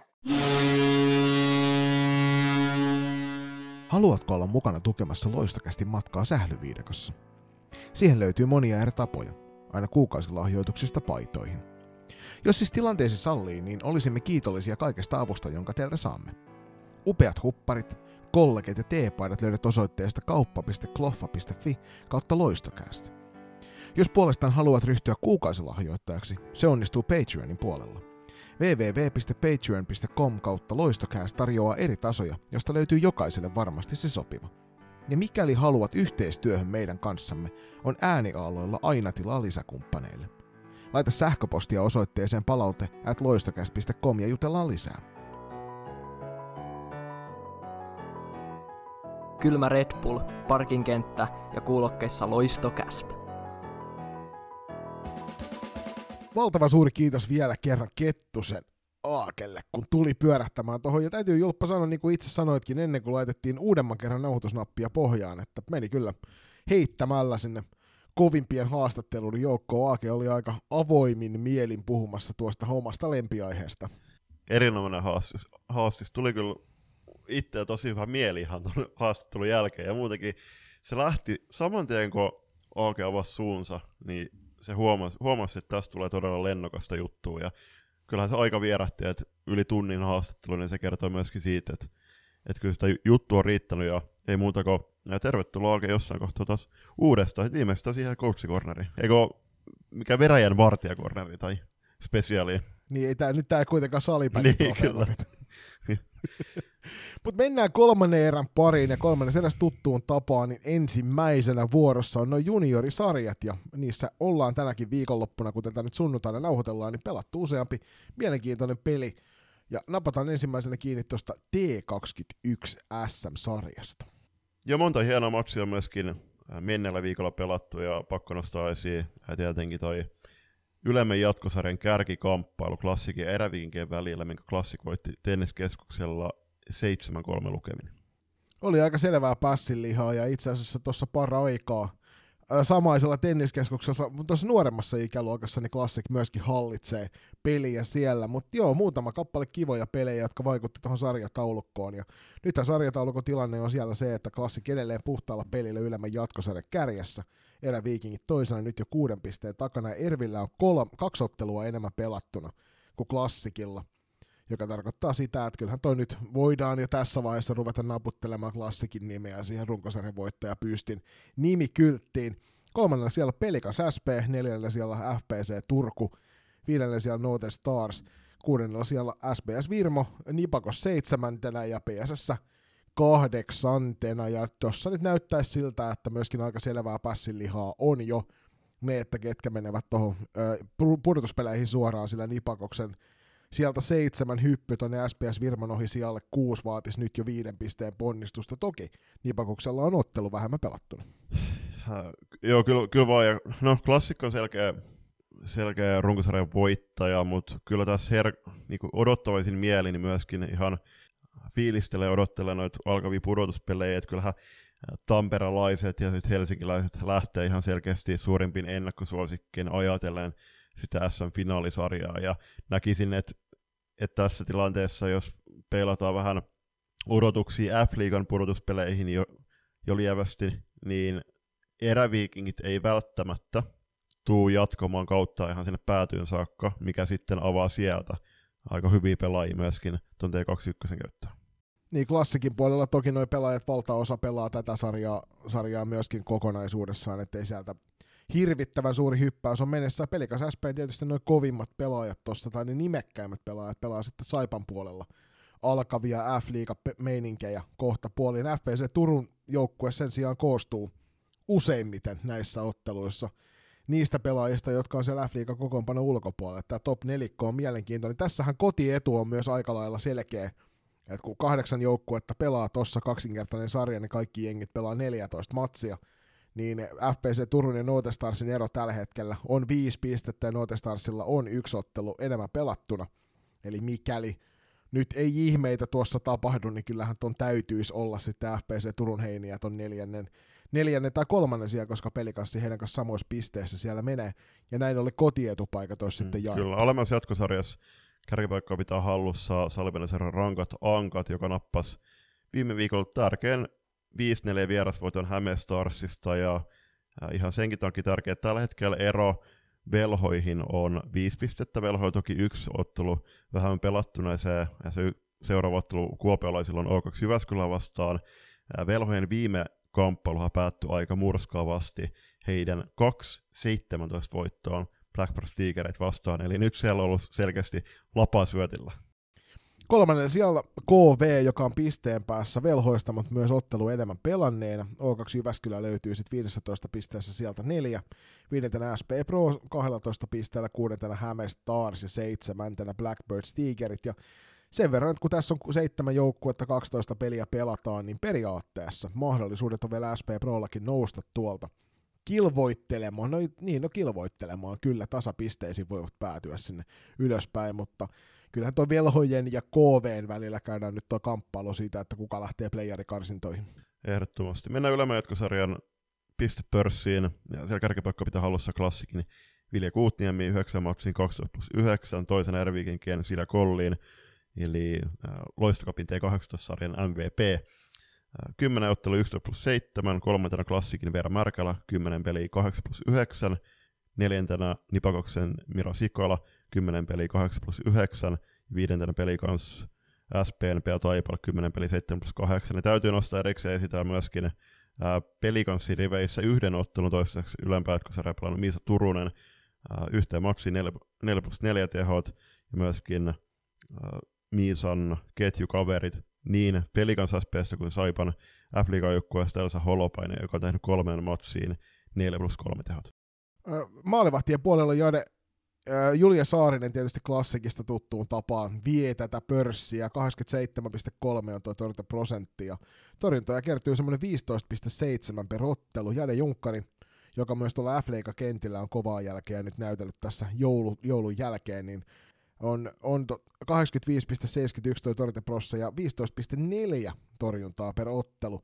Vilhelmiina Niemelä klassikista löytyy sieltä 385 toi Torrente Prossa, Juliana Kiuru SPS Virmasta siellä neljä vähän reilu 84 ja Jenna Makkonen erä Viikingeistä vähän reilu 83 pinnaa Torrente prosenttia. Mennään rangaistus minuuttitilastoon, ja siellä kärkikolmikkona on, kukin ovat, ovat ottaneet kolme kakkosta, eli kuusi minuuttia yhteensä. Pelikans SPn Henna Piiroinen, tai Piironen, Klassikin Silla Rintajaskari sekä FPC Turun Linnea Leppänen. Alemman jatkosarjan pistepörssin kärjessä tällä hetkellä liitää Helle Lyytinen. Helle nousi, nousi takaisin tuohon kärkipaikoille. 9 ottelu 11, 11 plus 3 tehopisteet. Noora Haapeniemi 14 pisteessä myös, mutta 9 plus 5 teholla samoin kuin Helmi Järvi KVstä, joka on siellä kolme. Sade Puolakka SP Prosta siellä neljä ja Siiri Kainulainen Häme Starsista löytyy sieltä viisi. Veskaripörssistä kärkipaikka pitää halussa on SP Proon Nuppu Tikkakoski. No, voiko nyt pitää paikkansa, että hän on pelannut viisi ottelua, tai 5 9. Ei, ei lähdetä luottamaan vieläkään. näihin vieläkään. Mä katselin tuossa jo äsken samaa, että et, et, nyt, nyt hän kuulostaa Kyllä, mutta ei, ei, koska siellä ei enää toinen, toinen mutta sitten kun katsotaan esimerkiksi SSR maalivahtitilastoja, niin Emmi Hokkinen ja Saara Huovinen on molemmat tuossa kautta 10 ja yhteensä ovat pelanneet 19 ottelua tässä sarjassa. E, joo, eli Nuppu ja Nivei torjuntaprossa huima, vajaa 95 ja torjunta 71 kappale. Ja tämä tekee 14,2 per matsi. Toisena tulee O2 Jyväskylän Vilma Niemi, torjuntaprossa vähän reilu 89, torjuntoi peräti 155 kappaletta ja näin ollen torjuntoi per matsi 19,38. Tämä on hauskaa, että tämä torjuntamäärä on myöskin de, niin desimaaleissa. O2 Jyväskylän Kerttu Aro, torjunta, eli liikan ympyröistäkin tuttu, torjuntaprossa reilu 89, torjuntoi 65 ja torjuntoi per matsi vajaa 22 kappaletta. Neljäntenä velhojen Ronja Räsänen, torjuntaprossa vajaa 88 ja torjuntamäärä hieno 80 ja torjuntoi per matsi 11,5 suunnilleen. Hämestarsin Sanna Vaari tulee viidenten ja hänen torjuntaprossa on 86, vähän reilu 86, torjuntoi 63 ja torjuntoi per matchi 21 kappaletta, joka on todella kova määrä. Joo, mä kattelin tuossa noita eniten keskiarvolla torjuneita maalivahtia, niin Kerttu Arolla 21,67 toi ykköslukema. Eniten torjuntoja puolestaan ottanut saman jengin, eli O2 Jyväskylän Vilma Niemi 155 torjuntaa, eli siellä on kyllä O2 veskareilla pitänyt kiirettä. Mennään tonne rangaistusminuuttien puolelle ja alemman jatkosarjan rangaistusminuuttien kärjessä. Ja nyt puhutaan julppasit ihan niinku oikeasti kunnon lukemista, nimittäin Emma Laulunen Blackbirds Tigereistä 26 minuuttia. Tässä on kolme kappaletta kakkosia ja yksi kaksikymppinen. Eli siellä on luultavasti tullut joku 2 plus 2 plus 20. Tämä pitäisi käydä ehkä tarkistamassa tarkemmin. Katsotaan ensi jaksoon, niin tiedetään sitten kertoa, että minkä ihmeen takia siellä tämmöinen lukema on. Blackbirds Tigereitä Milla Valve siellä kaksi. Siellä on 14 minuuttia jäähyjä. SP Proon Maria Ervamaa 10 minuutissa ja loput on sitten yhdessä digitaalissa. Ne lähdetään edes mainitsemaan niitä. Siirrytään T18-sarjan puolelle ja, ja juuri äsken päättynyt klassiki FP Turun kärkipään taisto ylemmässä jatkosarjassa päättyi klassikin selkeäseen 9-2 voittoon.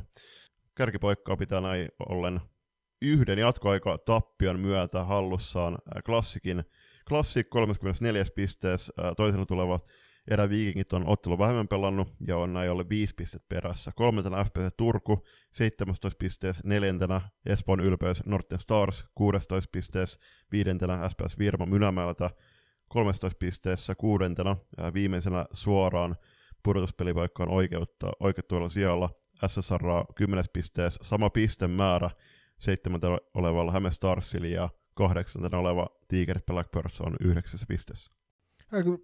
FPC Turulla on ollut aika vaikea tämä viime ajat tuolla T18 SM-sarjan puolella. Ja jos nyt katsotaan edelliset kuusi ottelua, niin sieltä on toki kaksi jatkoaika tappiota, mutta sieltä on vain yksi voitto tullut noista otteluista. Se oli tuossa tämän kuun alussa neljäs päivä, kun pelattiin tuolla kotiareenalla SPS Virmoa vastaan, niin siitä tuli voitto, mutta sitten siellä on runsatlukuiset tappiot kuitenkin nyt sekä klassikille SSRlle että eräviikingeille tullut noissa otteluissa. Ja vahvasti tämän T18 SM-sarja aloittanut, aloittanut FPC Turku on nyt kyllä hieman vaikeuksissa ollut sitten tuossa SM-sarjan puolella, joskin se on hauska, hauska sitten katsella tota, että että he on kuitenkin siellä kolme tuossa ylemmässä jatkosarjassa. T8, BSNT 18 kokoonpano on kuitenkin hyvin pitkälti riippuvainen myöskin tuosta T16 joukkueen peleistä, että miten he pääsee, pääsee edustamaan nämä nuoremmat pelaajat, etenkin 08 pääsee sitten pukemaan seuran peliasu yllä myös T18-peleissä. Tämä näkyy myöskin pistepörssissä, mihin mennään seuraavaksi. Ylämä jatkos Oot, ootapa hetki, katsellaan vielä tuota, tuota tilannetta, kun tässä kuitenkin pelataan myös se 14 ottelua, niin ruvetaan viimeistä kolme ja viimeistä kahta peliä pelaamaan, ja siellä on mielenkiinto tietysti kohdistuu nyt ennen kaikkea tuonne kotiedun puolelle, jossa SPS Virma Northern Stars ja FVC Turku on toisistaan neljän pisteen sisällä, ja sitten taas tuohon viimeiseen varmaan pudotuspelipaikkaan, ettei tarvitse playeri karsintojen päästä, siihen oikeuttaa. Tällä hetkellä SSR 10 pistettä, ja Hämestars on samoissa pisteissä siellä seitsemän, eli tuossa on nyt ankoilla aika tiukka paikka, pitäisi pystyä pelaamaan hieman paremmin, että varmistetaan se paikka suoraan pudotuspeleihin. Häme Stars on kuitenkin vain kolmen pisteen päässä myös Virmosta, joka on tuolla siellä viisi, eli siinä on isoja pelattavia vielä, ja Tigerit Blackbirds toki yhdeksässä pisteessä, niin heilläkin on saumat nousta tuolta kuiville ja välttää pudotuspelikarsinnat. Se on hienoa myöskin, että nämä sarjataulukot on juuri tämmöisessä tilanteessa että paljon pelattavaa myöskin runkosarjan viimeisille kierroksille. Nyt sinne ylämätkosarjan pistepörssiin, ja kärkipaikka pitää hallussaan. Erittäin tuttu nimi, klassikin Ville Kuutniemi, 12 ottelua 15 plus 9, toisena eräviikinkien Luisa Sandel, 11 ottelu 16 plus 6, kolmantena Aino Kuokkanen Norten Starsista, 12 matsia 14 plus 8, neljäntenä Norten Starsin Natalia Sandström 10 peliin 11 plus 10 ja viidentenä Tiger Blackbirdsin Jonna Pylväinen 11 matsiin 16 plus 4. Sama pistemäärä eli tuo 20 on myöskin mennyt rikki erävikinkien Silja Kollinilla sekä äh, rankkojen ankkojen Aada Tervolla. Maalipörssi kärjesi yhä meidän Stigel, vaikka ei ole pelannut kuin kahdeksan ottelua tässä sarjasta, 18 häkkiä noihin hakannut. Mennään maalivahtipörssin puolelle ja ylemmän jatkosarjan maalivahtitilaston kärkinimi No itse asiassa kärki kolmikko, tuskin ketään yllättää Erä Viikkareinen, Sara Vantos ykkösenä siellä 92,86 huikea Torteprossa. Klassikin Vilhelmiina Niemelä vähän reilu, vähän vajaa 86 pinnaa toi Torteprossa ja Erä Viikinkien Jenna Makkonen, jolle on kertynyt 200 torjuntaa tässä sarjassa jo, niin 84 ja vähän rei, risat siihen päälle. Iris Muhonen Tigerit Blackbirdsista hieman alle 84 Torteprossalla ja FPC Turun Sanni Kivikoski vähän reilu 83, mutta eniten torjuntoja tässä sarjassa on ottanut Anni Suopajärvi jälleen kerran SPS Virmon. Se ainoa veräjän vartija siinä jengissä ja sen kautta myöskin Ykkösveskari jopa korostetumpi, korostetumpi rooli vielä maalivahteihin verrattuna, kun tietää, että Anni on siellä saanut vastuunkantajia. Loistava veskari, haastava tilanne tietty, että, että joukko on hyvin riippuvainen siitä, että, että mikä on Annin pelivire. Toki on ollut vahva läpi kauden, mutta entä jos Anni loukkaan, toivotaan totta kai, että pysyy kondiksessa, mutta kyllä se olisi tärkeää, että olisi sitten se toinen kassari myöskin, myöskin jo, johon voisi tukeutua ja jolle mahdollisesti myöskin pystyisi antamaan peliminuutteja. Mennään ranga, ra, mennään rangaistustilastoon. Siellä kärkipaikka pitää halussaan FP Turun Juliet Lehtilä 5-2. Toisena, hyi, hyi. Kyllä, toisena tulee Tiger Blackbirdsin Mila Kekkonen 4-2 Norten Starsinella Suompää. Sama, äh, sama jäähymäärä niin ikä Hämestarsin Adam Mäkisellä sekä äh, Hämestarsin Hilma Heinäsellä ei ole, ei ole helppoa puuhaa. Mennään vilkaiseen sitten sen jälkeen tota alempaa jatkosarjaa. Alempaa jatkosarjan kärjessähän tällä hetkellä on FP Factoria. Nyt ollaan aika lähellä sitä, että kun tuossa pelataan se kym, äh, kolminkertainen sarja, eikö ollutkin tämä. Eli siellä on se 15 peliä pelaamat, pelataan tuossa sarjassa. Niin FP Factory ottaa neljällä pisteellä sarjaa, ja Niipakas SP Vaasan yhteisjoukkue tulee kakkosena neljän pisteen päästä tosiaan 23 pisteellä.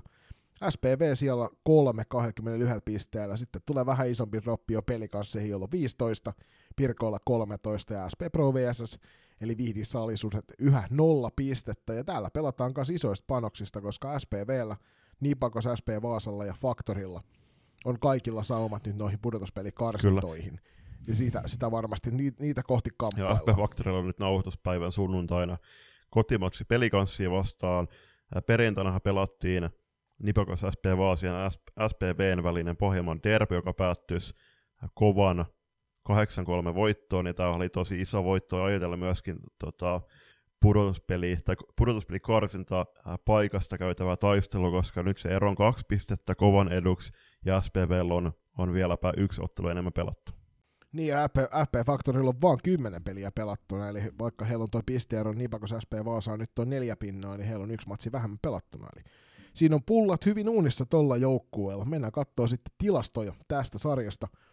Alemman jatkosarjan pistepörssi kärjessä on FP Factory Saara Liimatta. Kymmenen peliin ihan mukavat 17 plus 7 tehopisteet Oona Hirsimäki Pirkoista vastaavilla tehoilla, mutta ottelu enemmän pelanneena. Iida, Iida Partti ja SP Pro VSSn yhteisjengistä siellä kolme, Siiri Kvistä SPVstä siellä neljä ja Kiira Purontaka Niipakos SP Vaasan yhteisjoukkueesta siellä viisi. Täytyy se nostaa SPVstä esiin, että, että Siiri Kvist ja, ja Olivia Kataja, niin he on ton joukkueen kärki, kärkipelaajia. Sitten tietty loistava, loistava veskari Nero Hietikko, 2001 11 syntynyt erinomainen veskari. Mutta sitten on Sofia Kitinoja ja Anni Finnilä, jotka pelas no, tuo Kontiolahdella ainakin ketjukavereina laitahyökkäinä. Loistava, loistava parivaljakko. Eli sieltä on hienoja pelaajia tulos myöskin vanhempi ikälu. Vielä T21-sarjaan sit tulevaisuudessa mahdollisesti nähdään liikakentillä myöskin tuo kaksikko. Mennään maalivahtitilastojen puolelle ja siellä kärkipaikkaa pitää Siiri Honkela Nipakos SP Vaasasta, jolla on 94,94 toi torjuntaprosentti ja nämä piti mainita molemmat luvut, koska se on til- noiden numero dikkareille aika hieno lukema. Siiri Tulla Pirkoista kakkosena, vähän reilu 91 pinnaa torjuntaprossa. SPV Jutta Kiikka siellä kolme, hieman yli 89 pinnaa. Anna-Sofia Marttiin pelikas SPstä, hieman, väl, hieman vaille 86,5 toi torjuntaprosenttia. SPV Nera Hietikko, juuri äsken Juliuksen mainitsema, hieman yli 85,5 pinnaa torjuntaprossa, ja eniten torjuntoja tässä sarjassa on ottanut pelikas SPn Anna-Sofia Marttiin, jolla niitä on peräti 255, mutta ottelua kohti eniten torjuu. SPV Nera Hietikko joka ottaa julppa 28,25 laukausta per ottelu omaa maalia. Hurja, hurja määrä. Mennään rankkarit, rangaistustilastoihin jälleen, ja äh, siellä kärkipaikkaa pitää, no kärkipaikkaa pitää siis hallussaan tässä tilastossa. SP Pro ja Vihdin Salisusien yhteisjoukkueen Emmi Solajärvi 6-2, toisen tulee joukkuekaveri Maria Ervamaa 4-2, äh, sama jäyhymäärä on pelikas SPn Nenna Partasella sekä FP Factorin Kaisa Sinkkosella. Hei, julppa tässä sarjassa. Ei isoja jäähyjä, joka on Kyllä, positiivista. vastustajia kunnioitetaan myöskin sitten pelikenttien sisällä. Se on hienoa. Mennään T16 SM-sarjaan. Äh, siellä pelattiin viikonloppuna viides turnaus Kauppi Sports Centerillä. Äh, minkälainen turnaus oli muuten, Joni? No siis Kaupilla oli tietysti tuttuun tapaan vähän muutakin meininkiä. Siellä oli ilmeisesti, oliko futsal-peli ensimmäisellä kentällä, kakkoskentällä oli kolme kolme pelejä, oliko peräti kolme kappaletta samaan aikaan käynnissä pikkukentillä.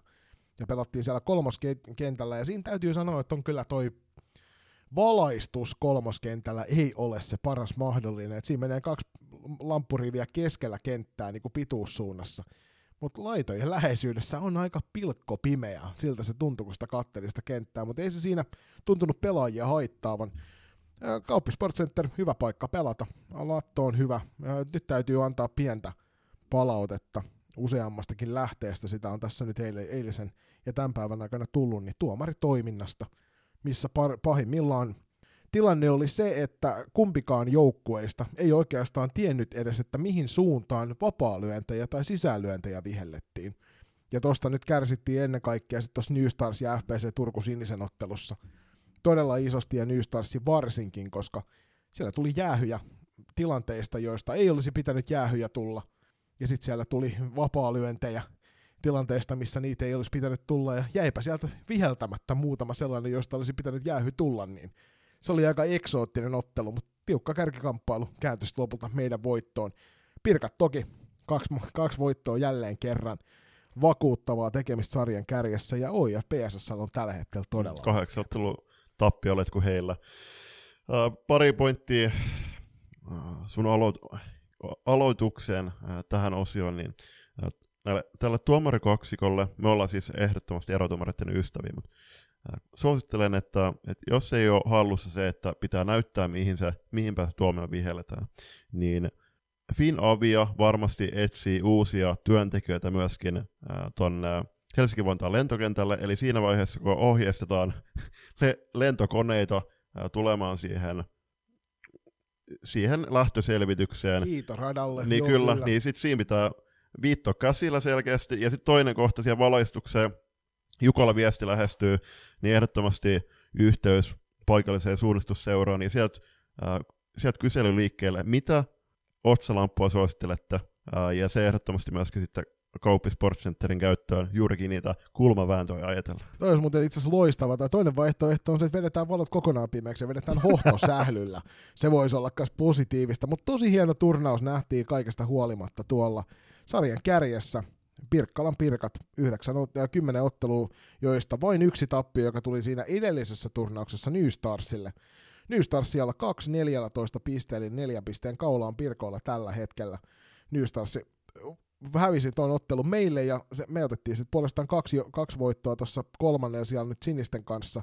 Meillä on sitten etumatkaa New Starsiin kaksi, kaksi pistettä, se pitää ottaa seuraavassa turnauksessa kiinni. Northern Stars otti, otti sieltä hyvät ottelut myöskin 11 pisteessä neljäntenä, Häme Stars 10 pisteellä viidentenä. Sitten tulee pieni, pieni tiputus siitä Classic kuudessa pisteessä, siellä 6 SSR viidessä pisteessä, siellä seitsemän, niin ja PSS tosiaan kahdeksan ottelun tappioputkessa tällä hetkellä neljässä pisteessä.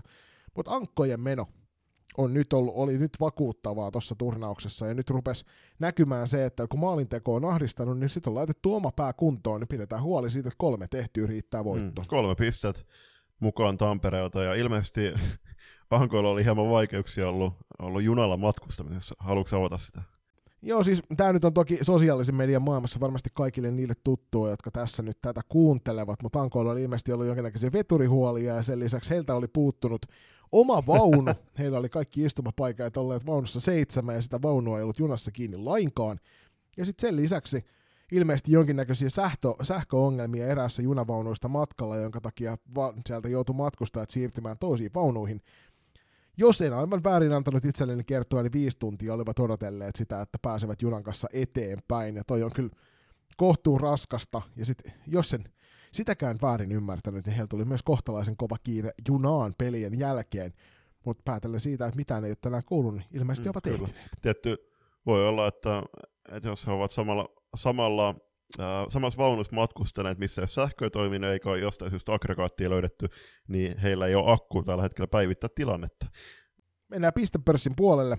Yle, SM-sarjan pistepörssin kärjessä meidän TGL FPC Turku Sinisestä 13 plus 10 tehopisteet noihin 10 peliin. Noona Hirsimäki, joka johtaa maalipörssiä Pirkoista, niin 14 plus 4 tehopisteillä. Siiri Kainulainen Hämestarsilta siellä niin 3, 10 plus 7. Sitten löytyy Elisabetta Pleten Eeva Pirkoista 10 plus 4 ja Iisa Mattila Nystarsista 8 plus 6 tehoilla täydentää ton top 5. Mennään Veskari-tilastoihin. Siellä kärkivoikko pitää hallussa on erittäin tuttu nimi. Veskari, ti, Veskari tietäjille, eli Pirkkojen äh, Siiri Tulla, 139 torjuntaa ja torjuntaprossa vajaa 91, toisena Northern Starsin Liinu Teelahti, torjunta 89 ja torjuntaprossa vajaa 86,5. Kolmantena Northern Starsin Oona Salminen, torjuntaprossa vajaa 84,5 ja torjuntoi 44 kappaletta. Neljäntenä Hämestarsin Sara Levenaho torjuntaprossa vajaa 83 ja torjunta 57, ja viidentenä FPS Turku Sinisen Justina Lundberg 59 torjunta ja torjuntaprossa hiukan vajaa 82. SM-sarjan jäähytilaston ykkösnimi löytyy samasta osoitteesta, mistä löytyy myös pistepörssin ykkösnimi, eli meidän Stigellä FPC Turku Sinisestä 4-2. Samoissa jäähytilastoissa toki on Vanessa Sarvi Häme Starsista. Kuudessa jäähyminuutissa Annika Sormunen ja Veera Uussaari. Ja neljässä jäähyminuutissa on sitten niin monta pelaajaa, että ei lähdetä nyt tarkemmin kiinni menemään. Teillähän oli tosiaan mahtava kotiturnaus Julppa Divarissa. Mitäs, mitäs päivä sujuu? Ilmeisesti yksi pukukopin avain, avain hukkui jonnekin. Joo, mä en tiedä, onko sitä vieläkään löydetty, mutta kiva päivä. Oli nostana pitkästä aikaa kahden viikon breikin jälkeen kaikki joukkueita. Nähtiin monta laadukasta salibändiottelua ja se täytyy taas sanoa kaikki joukkueiden edukset. Selkeästi on taas mennyt joukkueiden ää, taso eteenpäin, joka näkyy sitten siinä, että tulee entistä, entistä jännittävimpiä, tasaisempia ja laadukkaampia otteluita. Punaisten tekemisestä avausvoiton metsästys jatkuu seuraavaksi Vaasassa. Nytten tuloksen oli 1-0 tappio jalkapallon lukemin pelikanssille ja siinä kaikki kunnia pelikanssille siitä, että ja tilkitsivät Iiris Nurmisen johdolla oman maalin suunsa. Toki meillä niin vedot kohdistuvat aika lailla ylös, ja Iiriksen tasoinen veskari ottaa kyllä noin kerran kerrasta kiinni, mutta otetaan vielä, annetaan kunniaa pelikanssin voittomaalin viimeistelijälle lahjakkaalle pelaajalle, eli Alisa, Alisa Rasanen iski Jenna Leppäsen syötöstä voittomaalin. Ja oliko siinä 202 pelattu? Joo, 0202. Ja toinen peli meillä päättyi 91 tappioon Kalvolan keihäälle, 9 kenttäpelaajalle, 90, pro, 90 minuuttia päivässä. Niin, keihäs juoksi meitä jalat alta, kaikki kunnia heille, taitava joukkue. Ja kyllähän toi täytyy myöntää, että kotiturnaiset, vaikka se onkin, onkin tosi hauskaa saada, saada pelattu kotihallissa, eikä, eikä ole tarve matkustaa minnekään, niin sitten se, että jos siellä hallit, mä olin eilen koko päivän halli, tai lauantai koko päivän hallilla, niin täytyy myöntää, että olin aika poikki, kun tulin kotiin sitten. Joo, ja tämä sama tilanne oli ilmeisesti useammankin pelaajan kohdalla, kun viettivät koko päivän siellä. Se on näitä, kun mennään kotiturnauksia. Divarin kärjessä peli kans 15 pisteen 10 ottelun jälkeen. Nipakos kakkosena 14 pisteessä, samoissa pisteissä Kalvolan keihäs siellä kolme. Aspi Pöytyä yhteisjoukkue 13 pisteen sijaan neljä, sitten on SP Vaasa 11 pisteellä siellä viisi.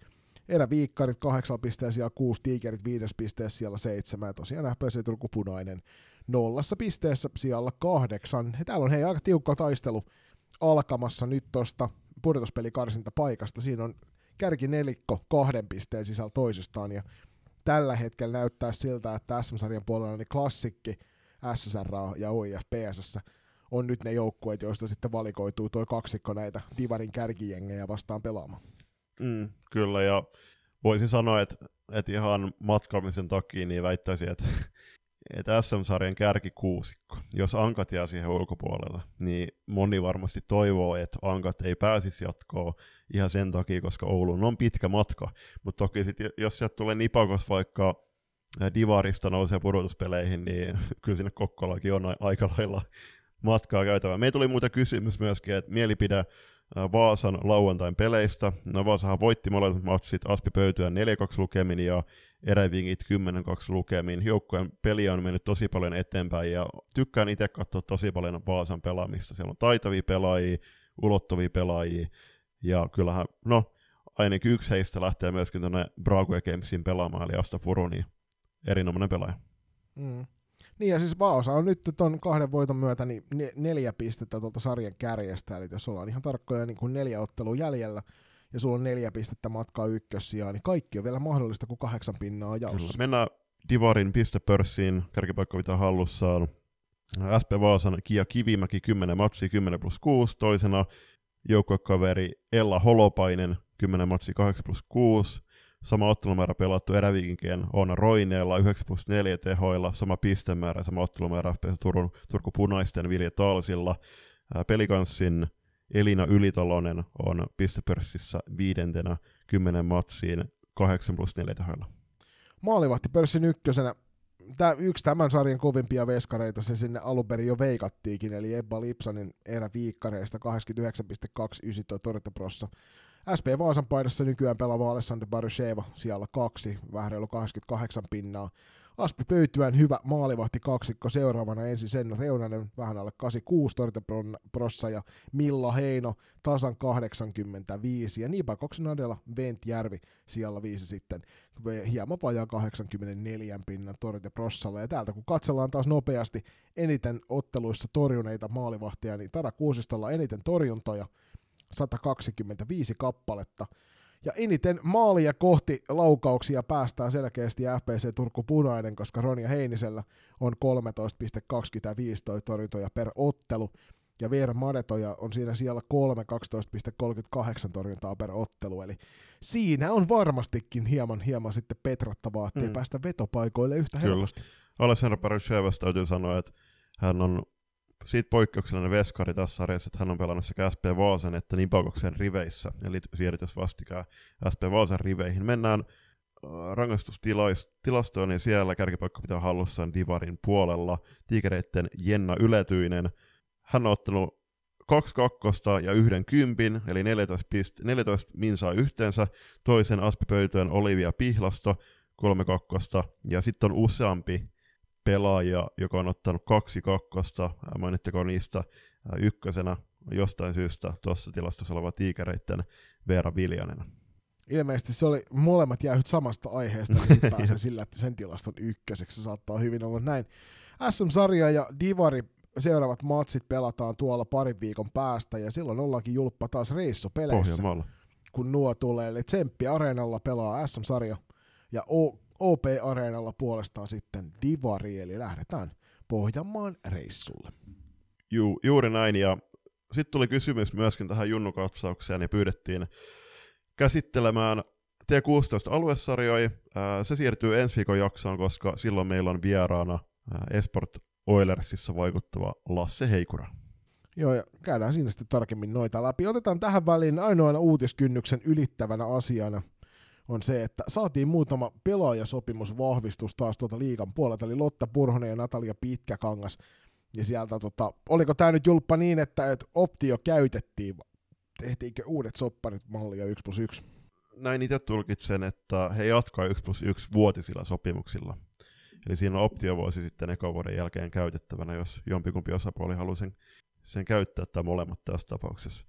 Ja rupeaa näyttää nyt ihan pikkuhiljaa hyvältä toi enskainen kokoonpano tuolla, tuolla klassikin puolella, kun saadaan näitä, näitä tota pitkän linjan klassikpelaajakin myös pysymään seurassa, eli näkee siitä, että hommat toimivat.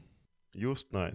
Päätetään jakso kuulee kysymyksillä. Niitä tuli kaksi erinomaisen hienoa kappaletta tähän ja ensimmäinen kuuluu.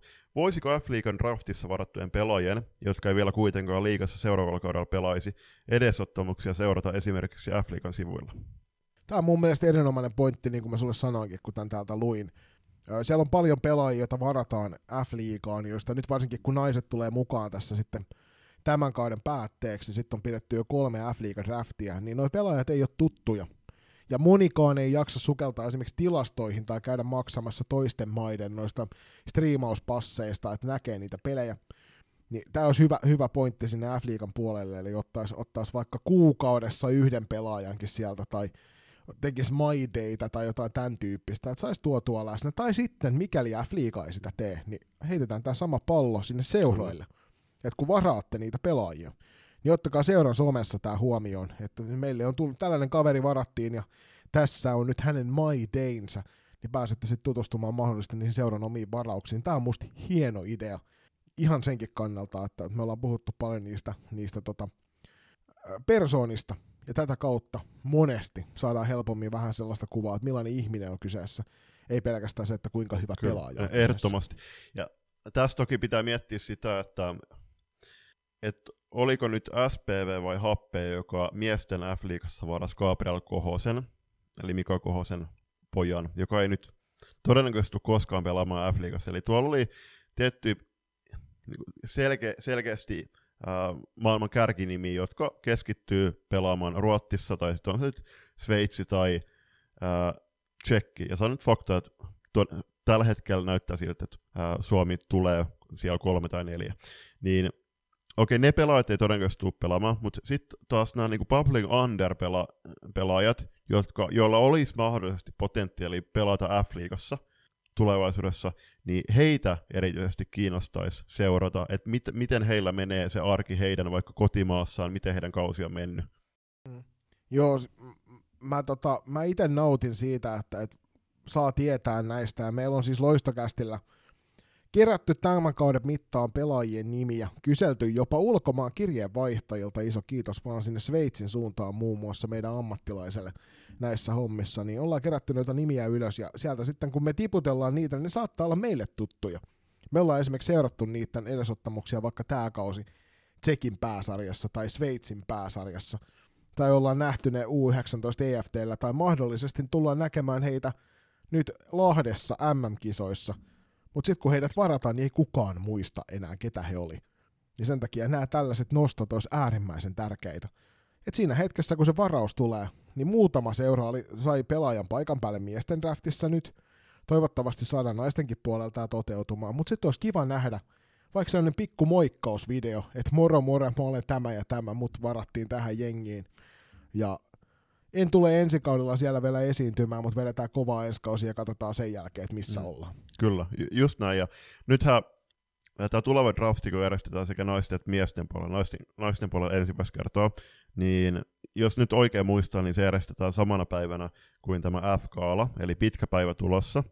Ja siinähän mielessä noi U19 MM-kisat on mitä otollisimpaan aikaan, koska ne nyt käsittääkseni se draftitilaisuus on välittömä, välittömästi, läht, siis viikon sisään MM-kisoista. Joo, siellä kannattaa muuten sitten, jos löytyy semmoisia mielenkiintoisia pelaajia, jotka osuu tuohon draftiin ikäluokkaan, niin kannattaa laittaa itsellä vaikka paperille ylös tai siihen kännykkään laittaa pieni muistiinpano siitä, että katsotaan tuleeko tämä varattua, koska se auttaa myös sitä seuraamista sitten jatkossa. Kyllä. Viimeinen kysymys käsittelee kup, ku, kupin suosio. Olipa vaikeasti sanottu, mutta miksi Ruotsissa saadaan kup-finaalin katsomo täyteen, mutta Suomessa ei? Markkinointiko? No, kysehän ei ole pelkästään Ruotsin kupista. Tästähän nyt on ollut X puolella muun muassa kuvaa Sveitsistä ja Tsekistä, että millaista se meno siellä on.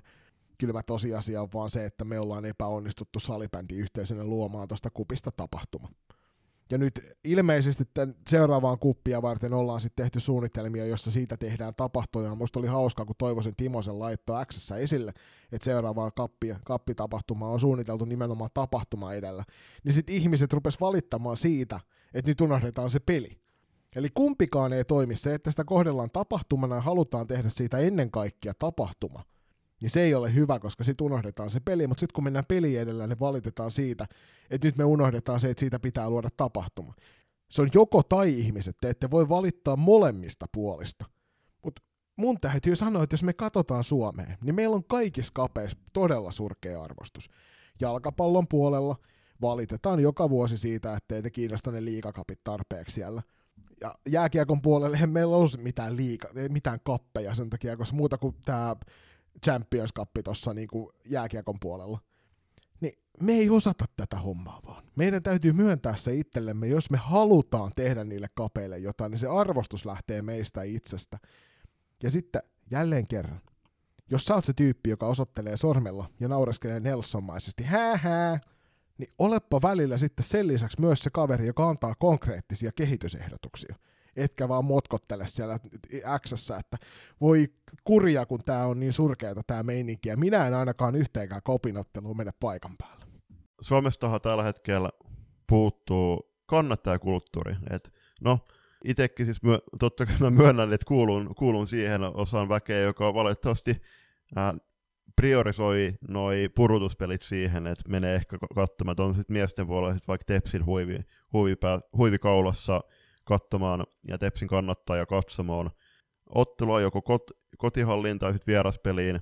Ja mut, kyllähän siis ollaan Xitterissä myöskin luettu, niin okei, joo se tapahtuma, että sitten tehdään kiinnostava tapahtuma, mutta sitten siellä on myöskin ennen kaikkea ne seurat esillä. Ne seurat on merkityksellisiä, ne on tärkeitä, Meillä oli, oliko viime jaksossa vai edellisjaksossa, oli Sveitsistä se yksi kuulija kommenttikin myös siitä, että miten sitä kiinnostusta lisätään.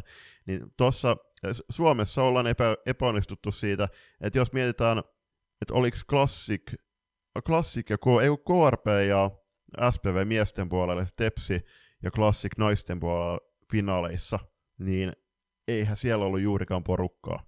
Ja se, että miksi siellä ei ole porukkaa, okei, niin mä, mulla nousee niin kuin ennen kaikkea myöskin kiinnitin huomioon siihen, että eihän siellä ollut juurikaan kummankaan joukkueen kannattajia. No vaikea siellä on olla kummankaan joukkueen kannattajia, jos sitä pelata kummankaan joukkueen kotikentällä. Et se pitäisi olla se lähtökohta ehdottomasti tähän, että, siinä, et siirretään se kapifinaali sit sen verran kauas sieltä paikkakunnalta, tai sieltä ajankohdasta, että siinä vaiheessa kun selvii finaalipaikkakunnalta, että me pystytään hankkimaan se vielä vapaaksi. Tarviiko niitä pelata samassa paikassa? Mä ymmärrän, että se on helpompaa ja se on varmasti kustannustehokkaampaa pelata samassa paikassa ne ottelut. Mutta jos se esimerkiksi on miesten puolella SPV, ja sanotaan nyt vaikka, että erä Vikingit sattuu ensi kaudella yllättämään ja olemaan sitten miesten puolella SPVtä vastaan, SPVtä vastaan finaalissa, toi ottelu pelataan sitten vaikka Lappeenrannassa. Niin me puhutaan muutamasta kourallisesta ihmisiä, kun lähtee sinne. Et kyllä se pitäisi pelata jomman kumman kotiottelus tai sitten, tai sitten sopivan välimatkan päässä niiden kahden kaupungin välissä niin, että molemmat joutuu tulemaan puolueettomalle paikkakunnalle. Joo, siis ihan sa- samoin linjoille, että, että jos miettii nyt tätä Ruottin kuppia, joka itse asiassa pelataan nauhoituspäivänä, taidettiin haastattelua aluksi myöskin sanoa sitä, eli Torengruppen ja Pixbo pelaa. Se pel- pelataan Torrengruppenin kotiarena Toren Areenalla.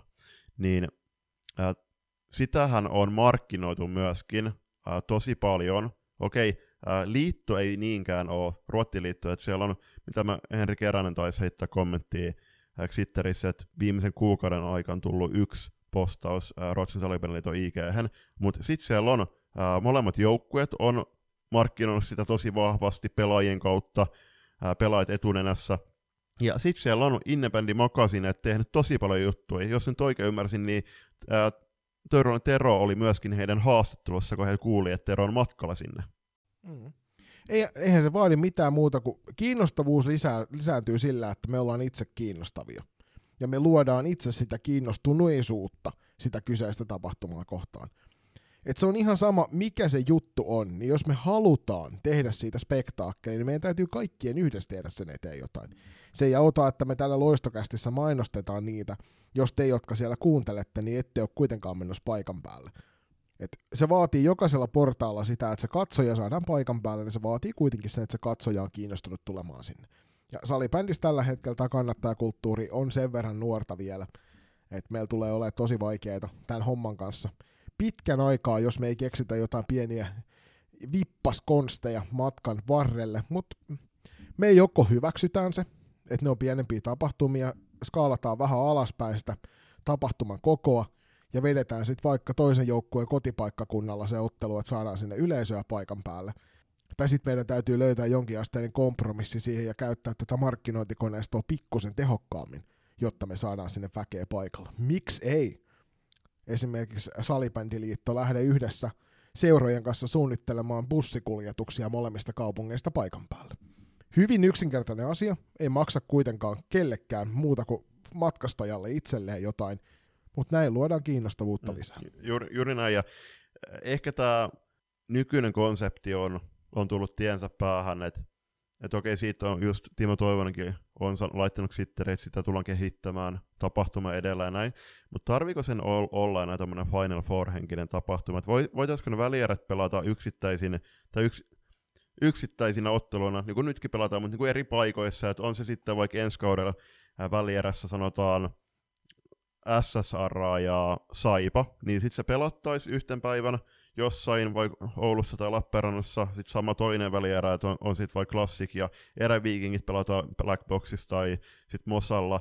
Ja sitten sen, on sit, jos finaalissa vaikka sanotaan Saipa ja eräviikingit, niin sitten se arvotaan, että kummassa, ää, kum, kumman kotihallilla se pelataan.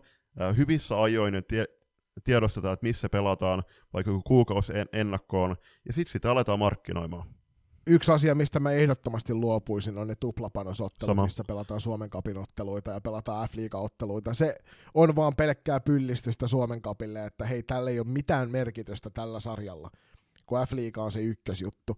Ja Suomen kapin arvostuksesta kertoo mun mielestä paljon se, että me nähtiin Suomen kapin, oliko välieräottelussa nyt TPS ja SSR Turussa. Pelattiin kupittaan kolmoskentällä ja katsojia oli ehkä 15, joista mediatiimin jäseniä oli viisi kappaletta, ja loput oli molempien joukkueiden toimihenkilöitä. Ei se kiinnostanut ketään, eikä sitä myöskään mainostettu yhtään missään, ja ainut asia, mitä siitä tuli, oli SSRlle ylimääräisiä matkustuskustannuksia. Et joko me tehdään siitä merkityksellinen, tai sitten me luovutaan siitä.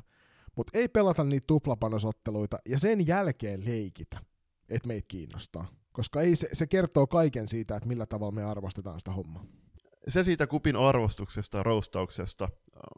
Päätellään tämä jakso tuttuun tapaan somemainostuksilla, eli IGstä löydätte meidät loistukasta nimellä. Siellä on jo 2800 seuraajaa, en ole kattonut, eh, mutta matka kohti 3000 seuraajaa on vahvasti käynnissä pidä huoli, että sunkin kaverit on kuullut loistokastista vinkkaa meitä, meistä heille.